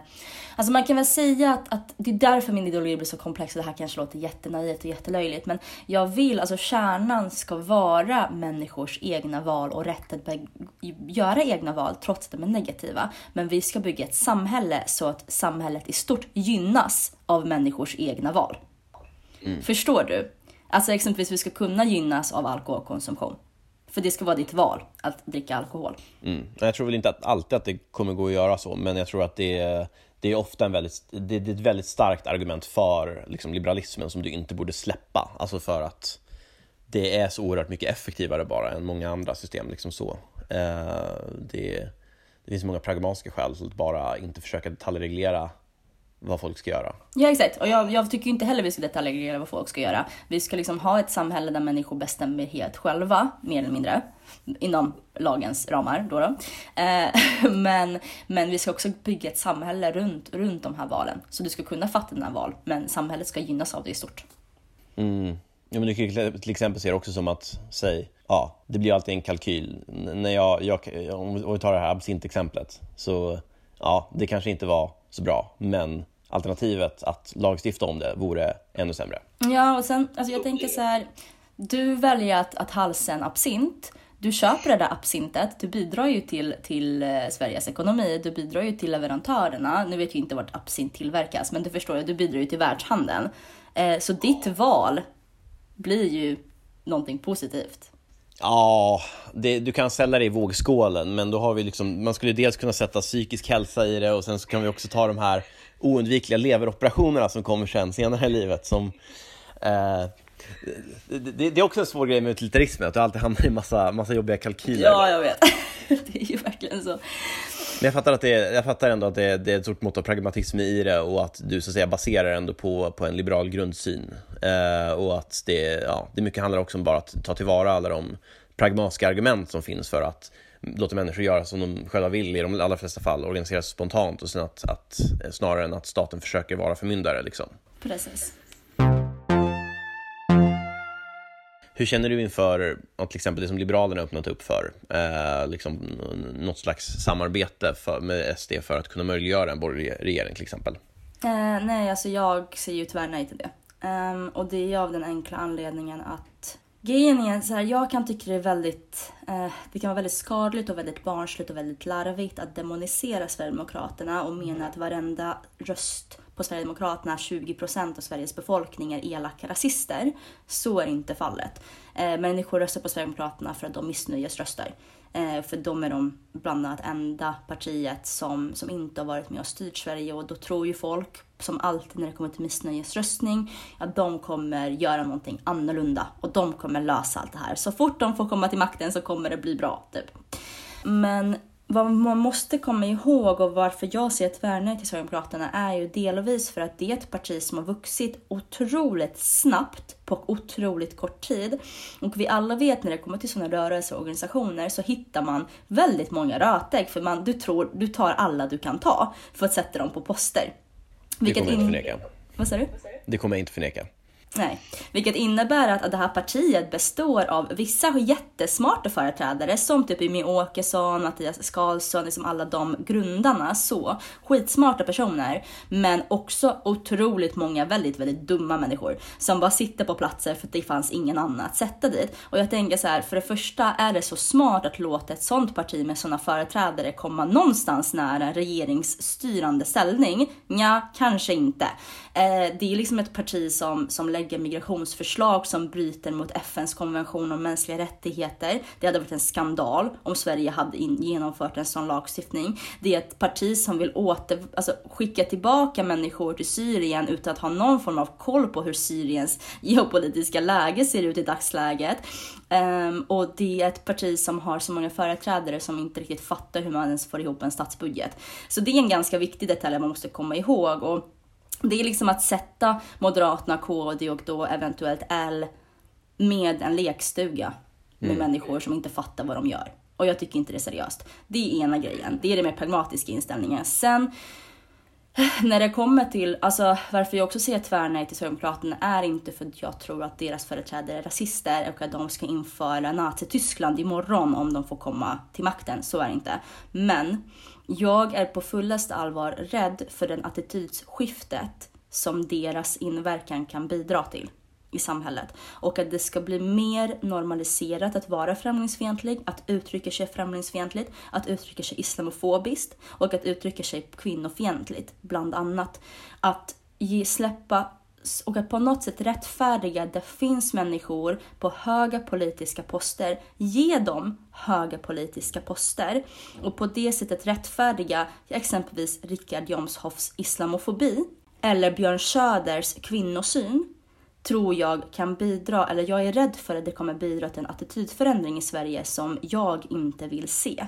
Eh, för det finns redan så många människor, inte minst på Twitter, som uttrycker sig bedrövligt och jag tror att en, en normalisering av Sver Sverigedemokraterna och att se dem som vilket annat parti som helst eh, skulle innebära att, att den normaliseringen och den attitydsskiftet skulle vara mer okej och att det är ännu fler som skulle uttrycka sig så och vi skulle förmodligen kanske inte inom fyra år, inom två år, men inom 10-15 år se fler hatbrott mot vissa enskilda etniciteter, vissa enskilda religioner, få en större polarisering i samhället, ännu mer.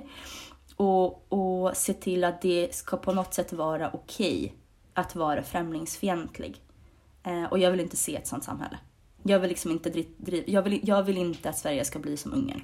Nej, det vill ju inte jag heller. Men, eh, Nej. men eh, Eh, jag, jag, tror att det, jag ska, det finns en del olika saker där som jag skulle vilja plocka i. Jag, jag, är ändå upp, jag uppskattar, jag tycker du har en väldigt eh, liksom konkret argumentation för vad som är problemen. Liksom. Det, jag tycker många, för många är det bara typ så här, nej, man ska inte samarbeta med Sverigedemokraterna, det är en värderingsfråga ungefär, vilket jag har svårt för. Men okej, okay, jag ska se var jag ska börja någonstans. Jag tror jag också har, har landat i att jag är nog mer, mer tann än dig nu, faktiskt. Mm.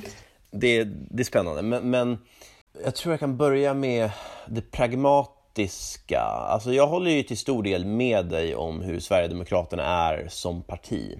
Jag tror väl att de har ett stort förtroende liksom, hos sin väljargrupp, mycket för att ja, men, dels delar de värderingar på många sätt, så det har inte funnits plats för ett så pass tann och eh, anti-invandringsparti som Sverigedemokraterna. Liksom, det finns en sån väljargrupp och det har inte funnits något parti för dem förrän Sverigedemokraterna. Liksom. Eh, det kan man vara missnöjd med, men jag tror, jag tror att den väljargruppen finns. Och sen så är det också det att nej, de, precis, de har inte varit med och styrt Sverige, de har inte varit med på något sätt och bidragit till liksom, den vi, vi, vi, vi liksom tog oss, smög runt i ämnet lite grann eh, när vi var på integrationen, men Många menar ju att Sveriges migrationspolitik helt enkelt, alltså Sveriges gränser var för öppna i förhållande till vad vi klarade av att integrera. Jag är själv väldigt kluven liksom i den, men jag lutar lite grann mot till exempel att vi inte är mer öppna gränser som är det viktigaste att pusha för nu ungefär. Alltså med systemen vi har. De har ju inte på något sätt varit med och bidragit till att öppna dem mer och de har hela tiden varit väldigt konsekventa med att liksom, Sverige borde ha väldigt stram liksom, invandring. Så att jag tror att det, de har fortfarande till och med högre förtroende liksom, i folks medvetanden att de skulle göra det än Moderaterna. Liksom. Så jag tror det är mycket det som ligger i. Men, men jag håller ju med såklart, de, de, är, de har ju massor av clowner. De har ju ett otroligt, liksom, en, en, en otrolig inkompetens i kommuner, regioner och så vidare. Så det är ju besvärligt så. Eh, och de har många förslag som är långt avvikande. Till exempel det, det, skulle, det kan vara så att två röda linjer jag direkt skulle sätta så här, non-refoulement. Liksom. Du, du skickar inte tillbaka människor till länder där de löper stor risk att dö. Det, det gör, oavsett internationella konventioner, bara så att det, det är fel. Eh, sen också, det här med återvandringen är ju ett svårt kapitel också. Jag är inte helt negativ längre till liksom så här, om man säger att utvisa brottslingar ifall liksom det är icke-medborgare brott, eh, begår svåra brott. Um, Däremot när, när Jimmy också börjar prata om att människor som inte är en del av Sverige har jag inget emot om de får ett tryck på sig att lämna landet. Vilka menar han exakt då? Liksom. Det, den tycker jag är svår. Alltså, de har väl inga konkreta förslag om att börja typ så här, införa incitament om att medborgare ska börja liksom känna för att förmås att lämna landet på, med olika incitament. Men, men börjar man göra något sånt så det, det kommer inte gå att förhandla om ens. Liksom. Nej men precis, och det, det är väl det jag, och det är där människosynen kommer in som många tjatar om när det kommer till Sverigedemokraterna och deras människosyn är si och deras människosyn är så. Men att, att mena att det här med bidrag till samhället, aha okej okay, så menar Jimmie Åkesson att en Britt-Marie som är långtidsarbetslös och lever på socialbidrag i, i ja, men Arvidsjaur eller liksom i Arvika, ska hon också skickas ut. För att hon bidrar inte heller till samhället. Nej, det ska hon inte. För det ska bara vara människor med utländsk bakgrund som ska skickas ut. Och det är där det blir en sån otroligt tydlig skiljelinje mellan hur man ser på människor och det här med att skapa incitament att de själva ska lämna. Alltså förstår du att inte kanske bilda regering men att skapa en januariavtalslösning med Sverigedemokraterna och så ska Sverigedemokraterna börja propagera för att skapa incitament att folk ska lämna landet. Alltså det är ju på ren svenska, ja, hata på invandrare så pass mycket tills de lämnar själva. Alltså där har vi en väldigt tydlig uppmaning till en främlingsfientlig attityd som Sverigedemokraterna vill på något sätt att samhället ska ha. Mm. För att uppmana folk. Mm och det här är den av delarna där jag tror att jag är delvis mer tant. Så här, jag, jag tycker ju verkligen inte det är någonting som man ska göra, speciellt inte staten. Men så här, jag kan till viss del tycka att det inte är riktigt så illa, alltså själva tanken bakom det som, som det låter. Alltså, jag hade en diskussion om det här rätt nyligen, men, men jag, jag är väldigt starkt för bara så här medborgarskap är det som styr. Men jag förstår också att det finns, så att säga, om man ser på liksom hur människor ser på sig själva och så vidare, så finns det mer än så, så att säga. Alltså det finns ju, vi har ju haft en migrationspolitik som har inneburit att många människor har kunnat komma hit och bli medborgare utan att egentligen, medan vi fortfarande haft, så att säga, konstant liv i parallellsamhällen. Jag är av den åsikten att nu har vi, liksom, nu har vi gett en tillvaro här, nu har vi gett medborgarskap. Då är det så. Det, det är liksom, lagt kort ligger. Men jag förstår samtidigt problemet i att, att de här inte uppfattar sig som en del av samhället. Resten av samhället kommer kanske inte uppfatta det som en del av samhället. Och ifall den här utvecklingen skulle gå riktigt, riktigt långt så är risken att det inte längre skulle hjälpa att ha medborgarskap till exempel. Ifall folk i ett land skulle börja uppfatta sig som helt olika samhällen. Liksom. Jag vet inte om det handlar, i Åkessons fall så handlar det säkert mycket om fientlighet, men för mig handlar det liksom inte så mycket om fientlighet mot människor som att bara se, se det faktum att det här är liksom en utveckling av samhällen som, som totalt kan glida isär. Mm. Men jag tycker som sagt, däremot om de skulle komma till politiska åtgärder för att, för att få, förmå människor vi har släppt in och så vidare att lämna landet, det är ju förstås helt oacceptabelt. Men där har jag också tänkt bara det att vi skulle ju helt enkelt få, få säga nej. Jag kan inte tänka mig att Moderaterna skulle kunna stå liksom och, och gå med på någonting sånt faktiskt. Heller. Men det är ju det som är, det som är grejen. Alltså, jag måste bara bemöta det där med att, att mm. människor inte vill vara en del av samhället. Människor anser inte sig som svenskar. Jag tror vår, vår skiljelinje ligger väldigt mycket i att jag tycker inte det är människornas fel. Jag tycker det är systemets fel och Sveriges fel som bidrar till att de inte vill associeras med Sverige. Mm. Um, och jag tror det blir en väldigt stor skiljelinje där att se hur man ser på människor. Uh, för att jag klassar mig väldigt mycket som svensk. Uh, och det är för att jag är integrerad i samhället. Jag känner mig svensk och jag känner att Sverige har gett mig väldigt mycket. Jag är otroligt tacksam för att jag får vara svensk och jag får vara i Sverige. Och den, den tacksamheten har jag diskuterat så mycket med liksom människor som är födda i Sverige som de inte förstår själva. Och bara, men vadå, Sverige är inte en sån stor grej. Jag bara, jo, var tacksam bitch och sitt ner typ. Alltså lite så. Um, men så jag blir, jag är ju mest, jag blir också jätteirriterad när det finns människor som inte är tacksamma för Sverige, som spottar på Sverige, som inte bryr sig. Alltså speciellt med, med invandrarbakgrund för att jag blir själv frustrerad. Men det här med att man inte, återigen den här synen på att människor eller invandrare inte vill bidra till samhället, inte vill vara svenskar, inte vill göra si, inte vill göra så, tror jag är väldigt fel. För att i grund och botten handlar det om att människor vill bidra. Um, och jag tror det bara handlar om hur man ser på människor och deras vilja att vara en del av samhället. Men när det kommer till att eller Moderaterna ska säga nej, um, grejen är att jag tror inte heller att Ulf Kristersson kommer sälja ut hela sin liberala ryggrad eh, för att bli statsminister. Det tror jag inte. Och jag tror inte det kommer bli den här mandatperioden, 2022 till 2026. Men vad jag tror att man måste börja prata om, även hos Moderaterna och speciellt hos Kristdemokraterna, är vad som kommer komma efter 2026. Mm. Vad som händer 2030. Hur att man hoppas på att det kommer bli samma sak för Sverigedemokraterna som blev i Danmark, tror jag är väldigt naivt. Mm. För att Sverigedemokraterna har hängt med väldigt mycket. De är ett väldigt etablerat parti. Det var liksom inte deras danska motsvarighet. Så den här lyckotänkandet att de bara kommer försvinna så fort man släpper in dem tror jag är väldigt naivt och jag tror inte det kommer garanterat bli så. Och då måste man börja prata om att okej, okay, de fick vara med och bestämma 2022 till 2026.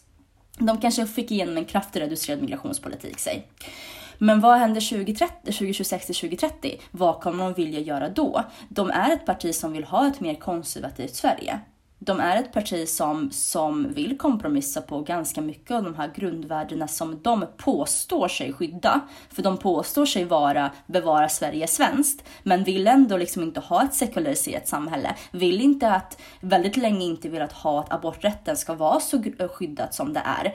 Så de cherrypickar lite i vad de vill ha ska vara svenskt. Eh, och de vill ha ett sånt Sverige. och hur, ju åt den här samtalsklimatet, alltså grejen är så här, KD har ju svängt väldigt mycket och blivit närmare dem på grund av att de ska få röster. Moderaterna byter fot lite titt som tätt i frågor, som typ arbetskraftsinvandring. Så vad garanterar det att vi inte kommer ha 2030 ett högerkonservativt block som är villiga att kompromissa om saker som typ återvandring? Mm. Det finns ju ingenting som garanterar det. Det, Jag tänker, ska vi öppna den dörren? Det är det jag känner. Ja, jag vill inte öppna den dörren. Jag tror att det, det är, blir också en, en liten fråga om, om typ moderatsyn. Um, jag har väl, eh, jag, jag är väldigt, väldigt kritisk mot det här med arbetskraftsinvandringsförslagen från M. Jag tycker de är, det, det är verkligen så här främlingsfientlig socialdemokrati i sin värsta form. Men jag ser samtidigt skillnad mellan det, för det är samtidigt ett förslag som sossarna skulle kunna driva och liksom som facken lätt skulle kunna vara för. Det är, jag tycker det är jävligt dåligt, men jag tror verkligen att det finns en artskillnad mellan sånt och att börja rucka på till exempel medborgarskapstanken för eh, Moderaterna. Alltså det är ändå ett statsbärande parti liksom med klassiskt liberala rötter sedan långt tillbaka. Så här att ens... Jag är osäker på ens hur mycket Sverigedemokraterna kommer kunna rucka på det här. Alltså det, det är ett fråga också om så här, vilket vägval det partiet kommer göra. De kan ju antingen liksom bli mer radikala och försöka liksom hitta en ny nisch när liksom andra partier har tagit deras migrationspolitik.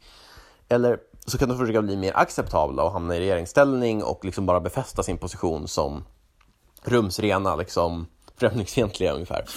Ehm, Yeah, nice. men eh, alltså, jag har bara väldigt svårt att se Moderaterna 2030. Det, det kan ju förstås ske en dramatisk förändring, men att liksom se de människorna liksom med, med, ur den rörelsen gå med på en sån sak till exempel.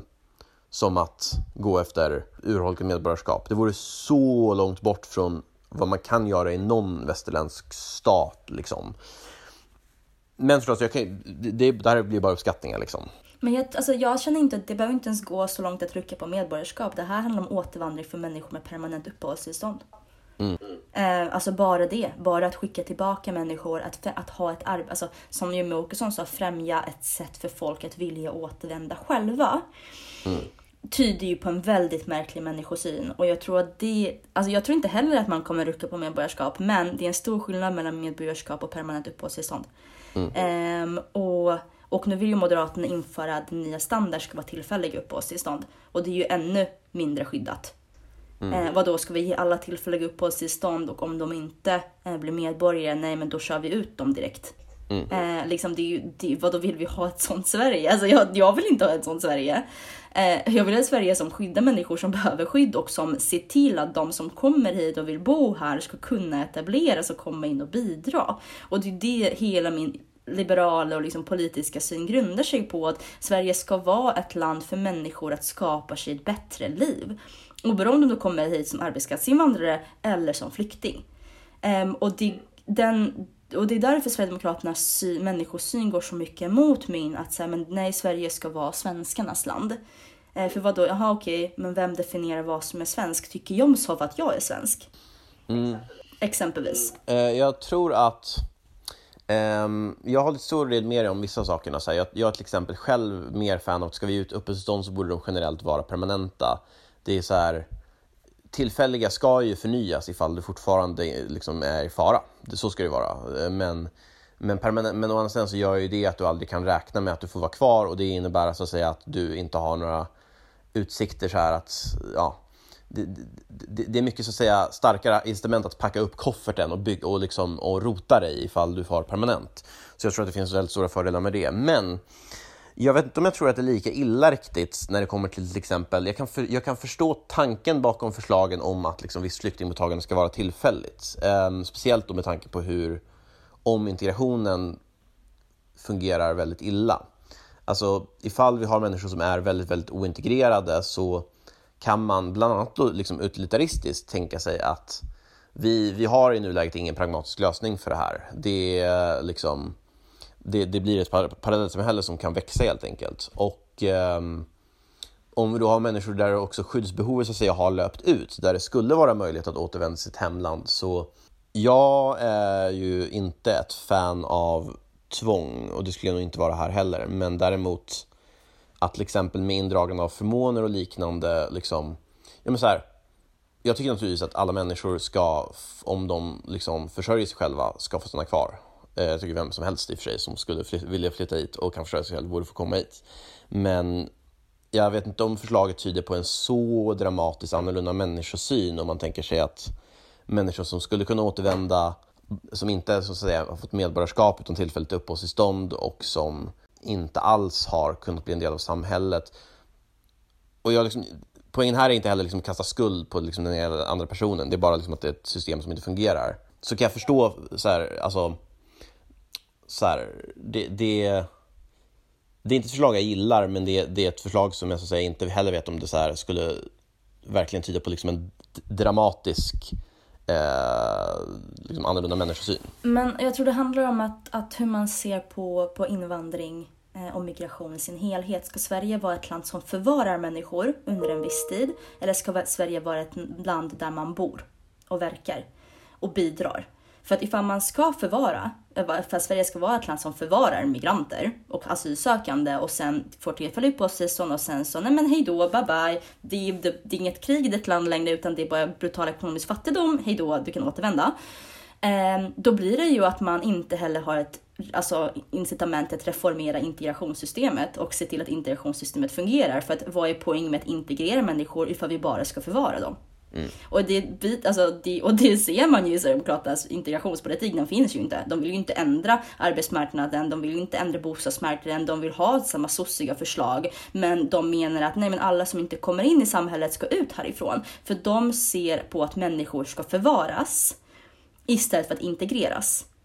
Och vad som är problemet och vad jag blir irriterad och liksom rädd över när det kommer till Moderaterna och deras tillfälliga uppehållstillstånd och bla bla bla bla bla är ju att de också börjar anamma det här förvaringstankesättet. Att vi ska förvara människor i en tid och sen skicka tillbaka dem. För då blir det ju att politikerna inte har incitament till att ta i de här jobbiga frågorna och reformera saker. Och människorna som kommer hit har inte incitament att komma in i samhället för att, ja men vad fan är poängen för jag ska ändå skickas tillbaka. Um, och jag vill inte ha ett sånt samhälle. Jag vill ha ett samhälle att ifall du kommer hit som asylsökande och kanske behöver vara här i 5, 6, 7 år beroende på hur länge konflikten är. Då ska du också se till att komma in i samhället och få möjlighet till det och bli en del av Sverige. Uh, och bidra till Sverige. Och jag tänker att om man vägrar om man ser på människor som att de ska förvaras, vad är då överhuvudtaget poängen att integrera dem? Helt ärligt. Ja, men jag förstår. Ärligt talat så tror jag nästan inte ens att Sverigedemokraterna vill förvara människor. Jag tror bara att de inte vill förvara människor. Um, men att nu har vi ju så att säga ett läge så här och där, där vi, ja, jag, det här kan jag faktiskt vara rätt säker på. Jag är rätt säker på att inte Moderaterna eller liksom någon så majoritet skulle gå med på så pass dramatisk återvandringspolitik att integration inte längre skulle vara ett problem i Sverige. Det, det går liksom nästan inte. Fan, inte ens AFS liksom skulle kunna. Nej, men alltså så här, Eh, och som, de pratar ju mer om assimilering också än, än integration, men det, de menar väl i grunden ungefär samma sak, att människor ska kunna bli en del av samhället, bara att de har med en kulturell dimension. Eh, så jag tror väl det att, att även Sverigedemokraterna skulle acceptera typ viss integration, bara att den ska inte vara så det ska inte komma så många människor ungefär och att nu har det varit en för stor mängd.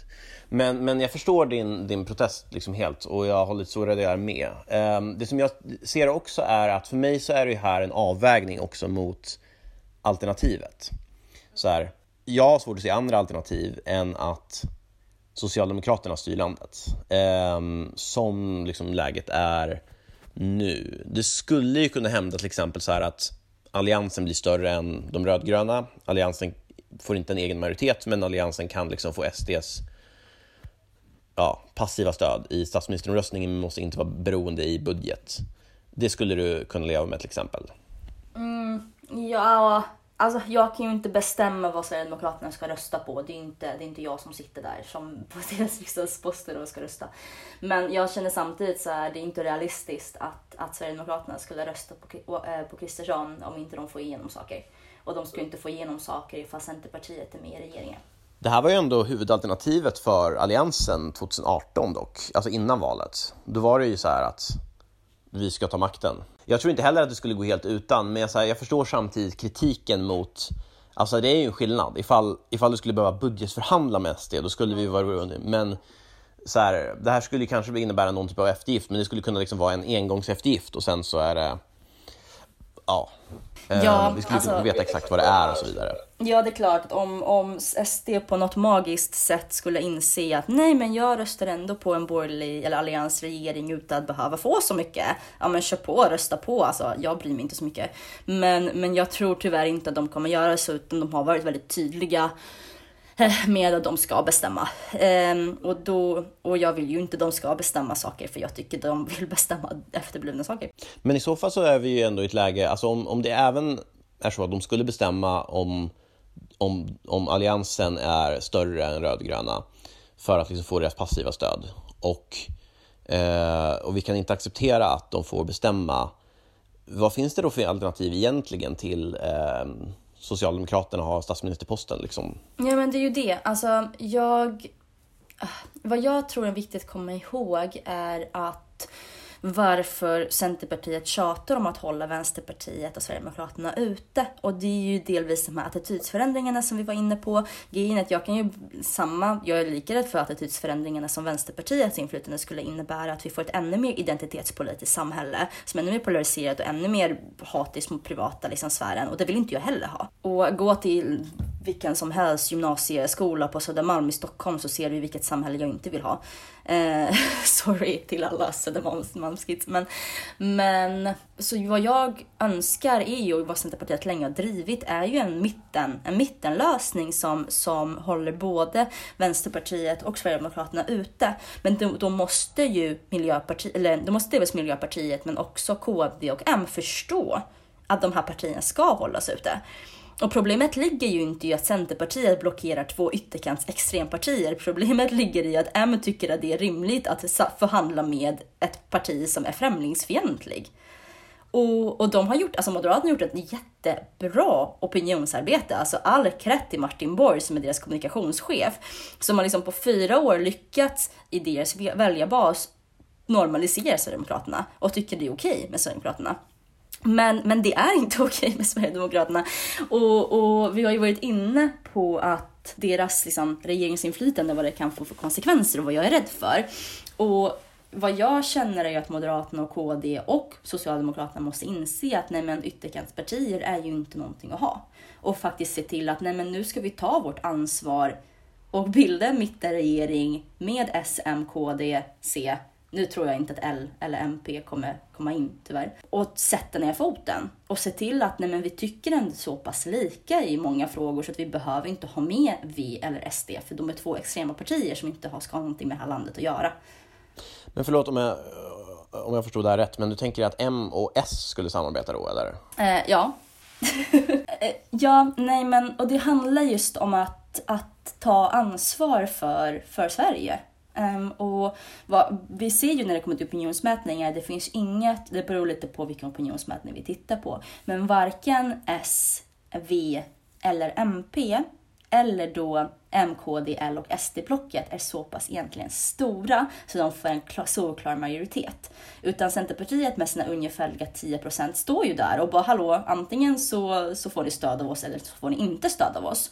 Och vad jag tror, beroende självklart på hur, på hur opinionen kommer se ut eller hur liksom röstantalet kommer se ut 2022 på valdagen, eh, så kan ju Centerpartiet komma och bara nej, men Steffe, jag kommer inte rösta på dig med mina 10% om du har med Vänsterpartiet. Och alltså, Kristersson, jag kommer inte rösta på dig ifall du har med Sverigedemokraterna. Och M och KD tillsammans med SD får ju inte ihop en så stor majoritet så de är självklara för ifall alla andra partier i riksdagen röstar emot dem, då blir inte Kristersson statsminister. Och samma sak gäller ju med Löfven. Ifall alla andra partier, alltså M, KD, SD och Centerpartiet röstar mot honom så kommer inte han heller bli statsminister. Och då kommer vi ha talmansrundor så kommer de till slut stå där och bara, ha okej, okay, vi måste fan ta ansvar. För att vi vägrar, för Centerpartiet vägrar ha med Sverigedemokraterna eller Vänsterpartiet.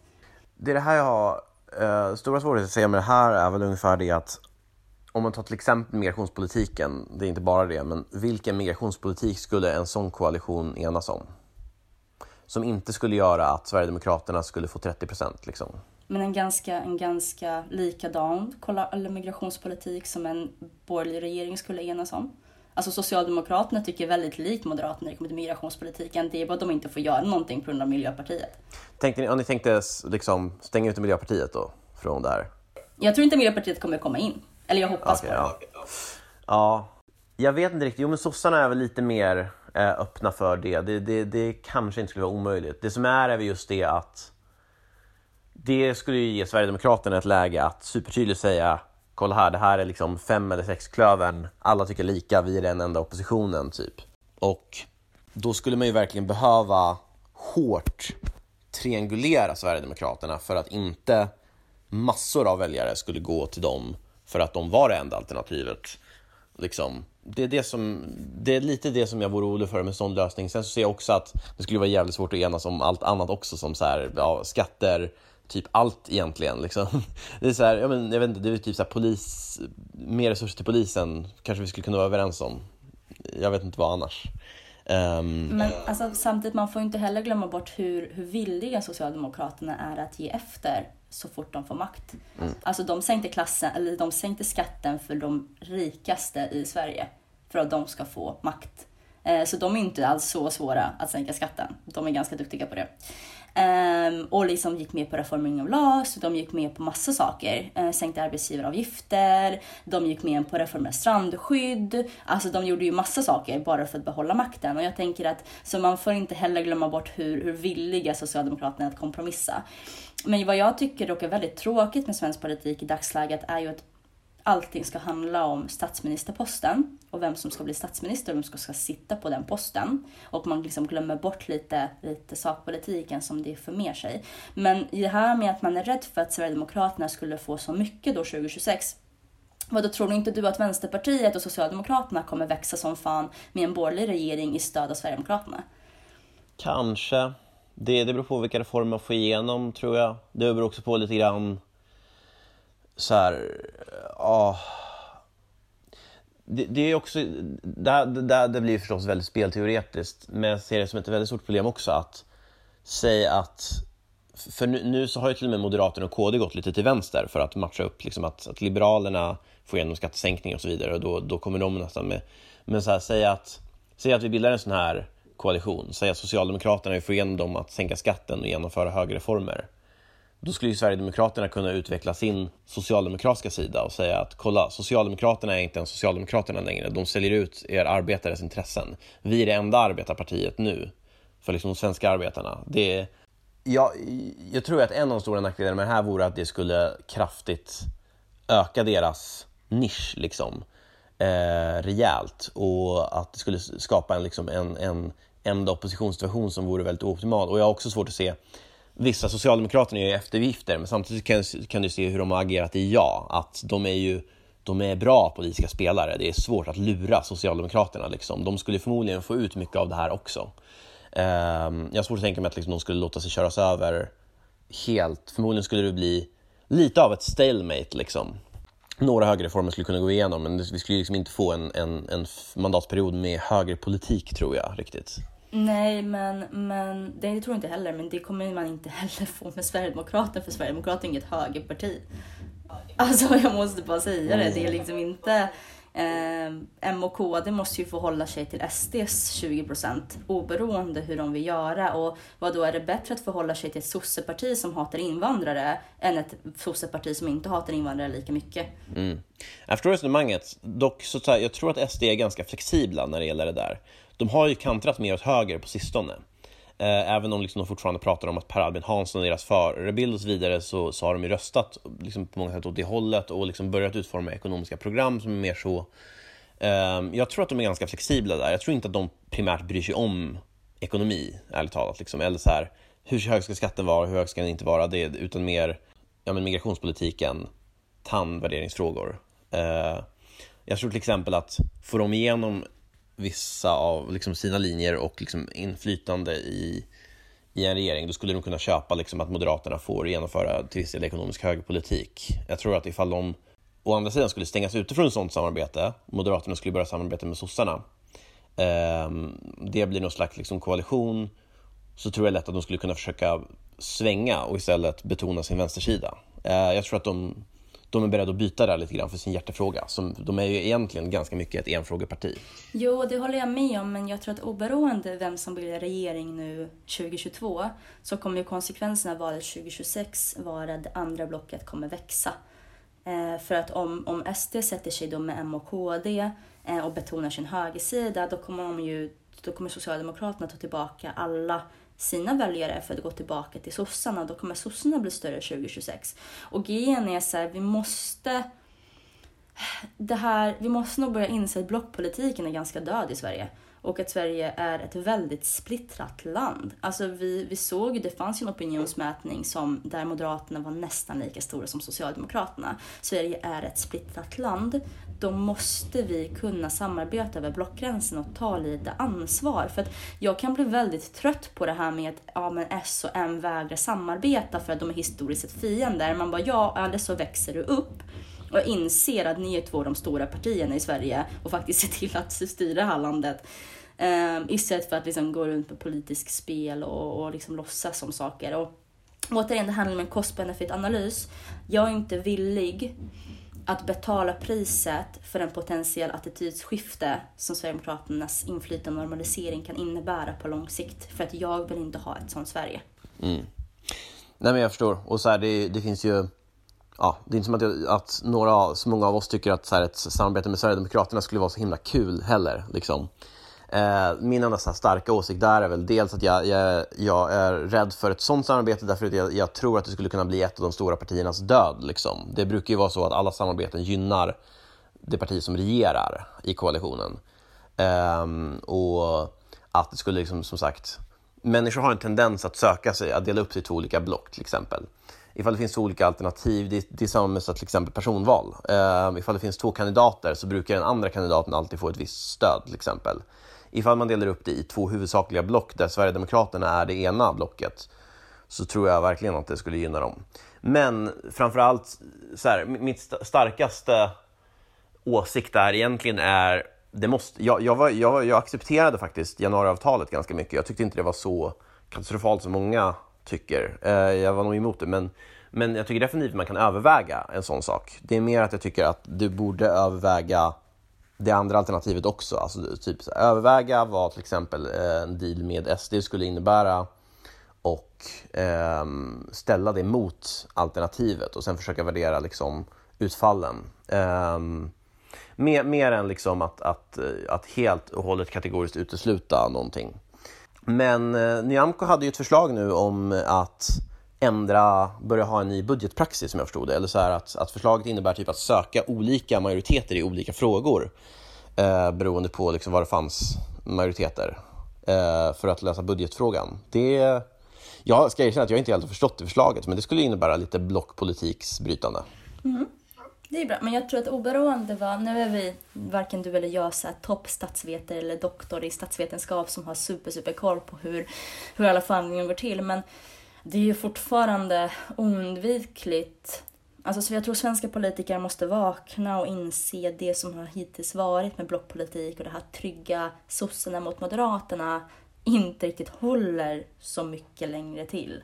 Eh, för att väljarna tänker inte så mycket. De inte, vi ser bland annat att väljare börjar bli mer och mer partilojala lojala, och liksom inte fasta vid samma parti hela tiden. Utan de röstar enligt förslag och efter vem som tycker är bäst. Och, men också att, att det är fler och fler väljare som känner att nej, men det här med blockpolitiken är inte så otroligt viktigt. Och jag tror att partier måste börja förhålla sig till det. Eh, och våga tänka lite mer kreativt och våga ja, men gå bort från den här trygga punkten och, och liksom inte sätta vid sån otroligt stor, otroligt larvig vikt vid vem som är statsminister. För att grejen är så här, det är det som skadar Sverige bland annat. Alltså så här, det här besattheten att så här, men ska det vara Löfven eller ska det vara Åkesson? Uh, jätteviktigt. Sen vad det får för konsekvenser spelar ingen roll för det beror väldigt mycket på vilken av de här snubbarna som sitter som statsminister. Och det är larvigt som fan. Ja, men den biten kan jag faktiskt hålla med dig om. Det är otroligt personfokus uh, och strategifokus och det, det är faktiskt tråkigt. Uh, verkligen. Jag tror att du är den gäst, kan vara den gäst som har uh, klarat dig längst i ett poddsamtal med mig hittills. det är ett tight race mot Myra Åbäck Arman, men vi, vi är uppe i väldigt lång tid nu. Så jag tror vi ska börja runda av faktiskt. Ja, det tror jag också. Eh, vi, har, vi har ändå hunnit med ganska många, många intressanta grejer, men jättetack så mycket verkligen för att du var med och det ska bli intressant att följa, följa er fortsatta resa i, i SUF nu närmaste tiden. Tack så jättemycket för att jag fick vara med. Så hoppas jag att alla som har lyssnat orkat lyssna tills nu. Helt enkelt. Jag är ganska duktig på att prata, jag måste bli sämre på det.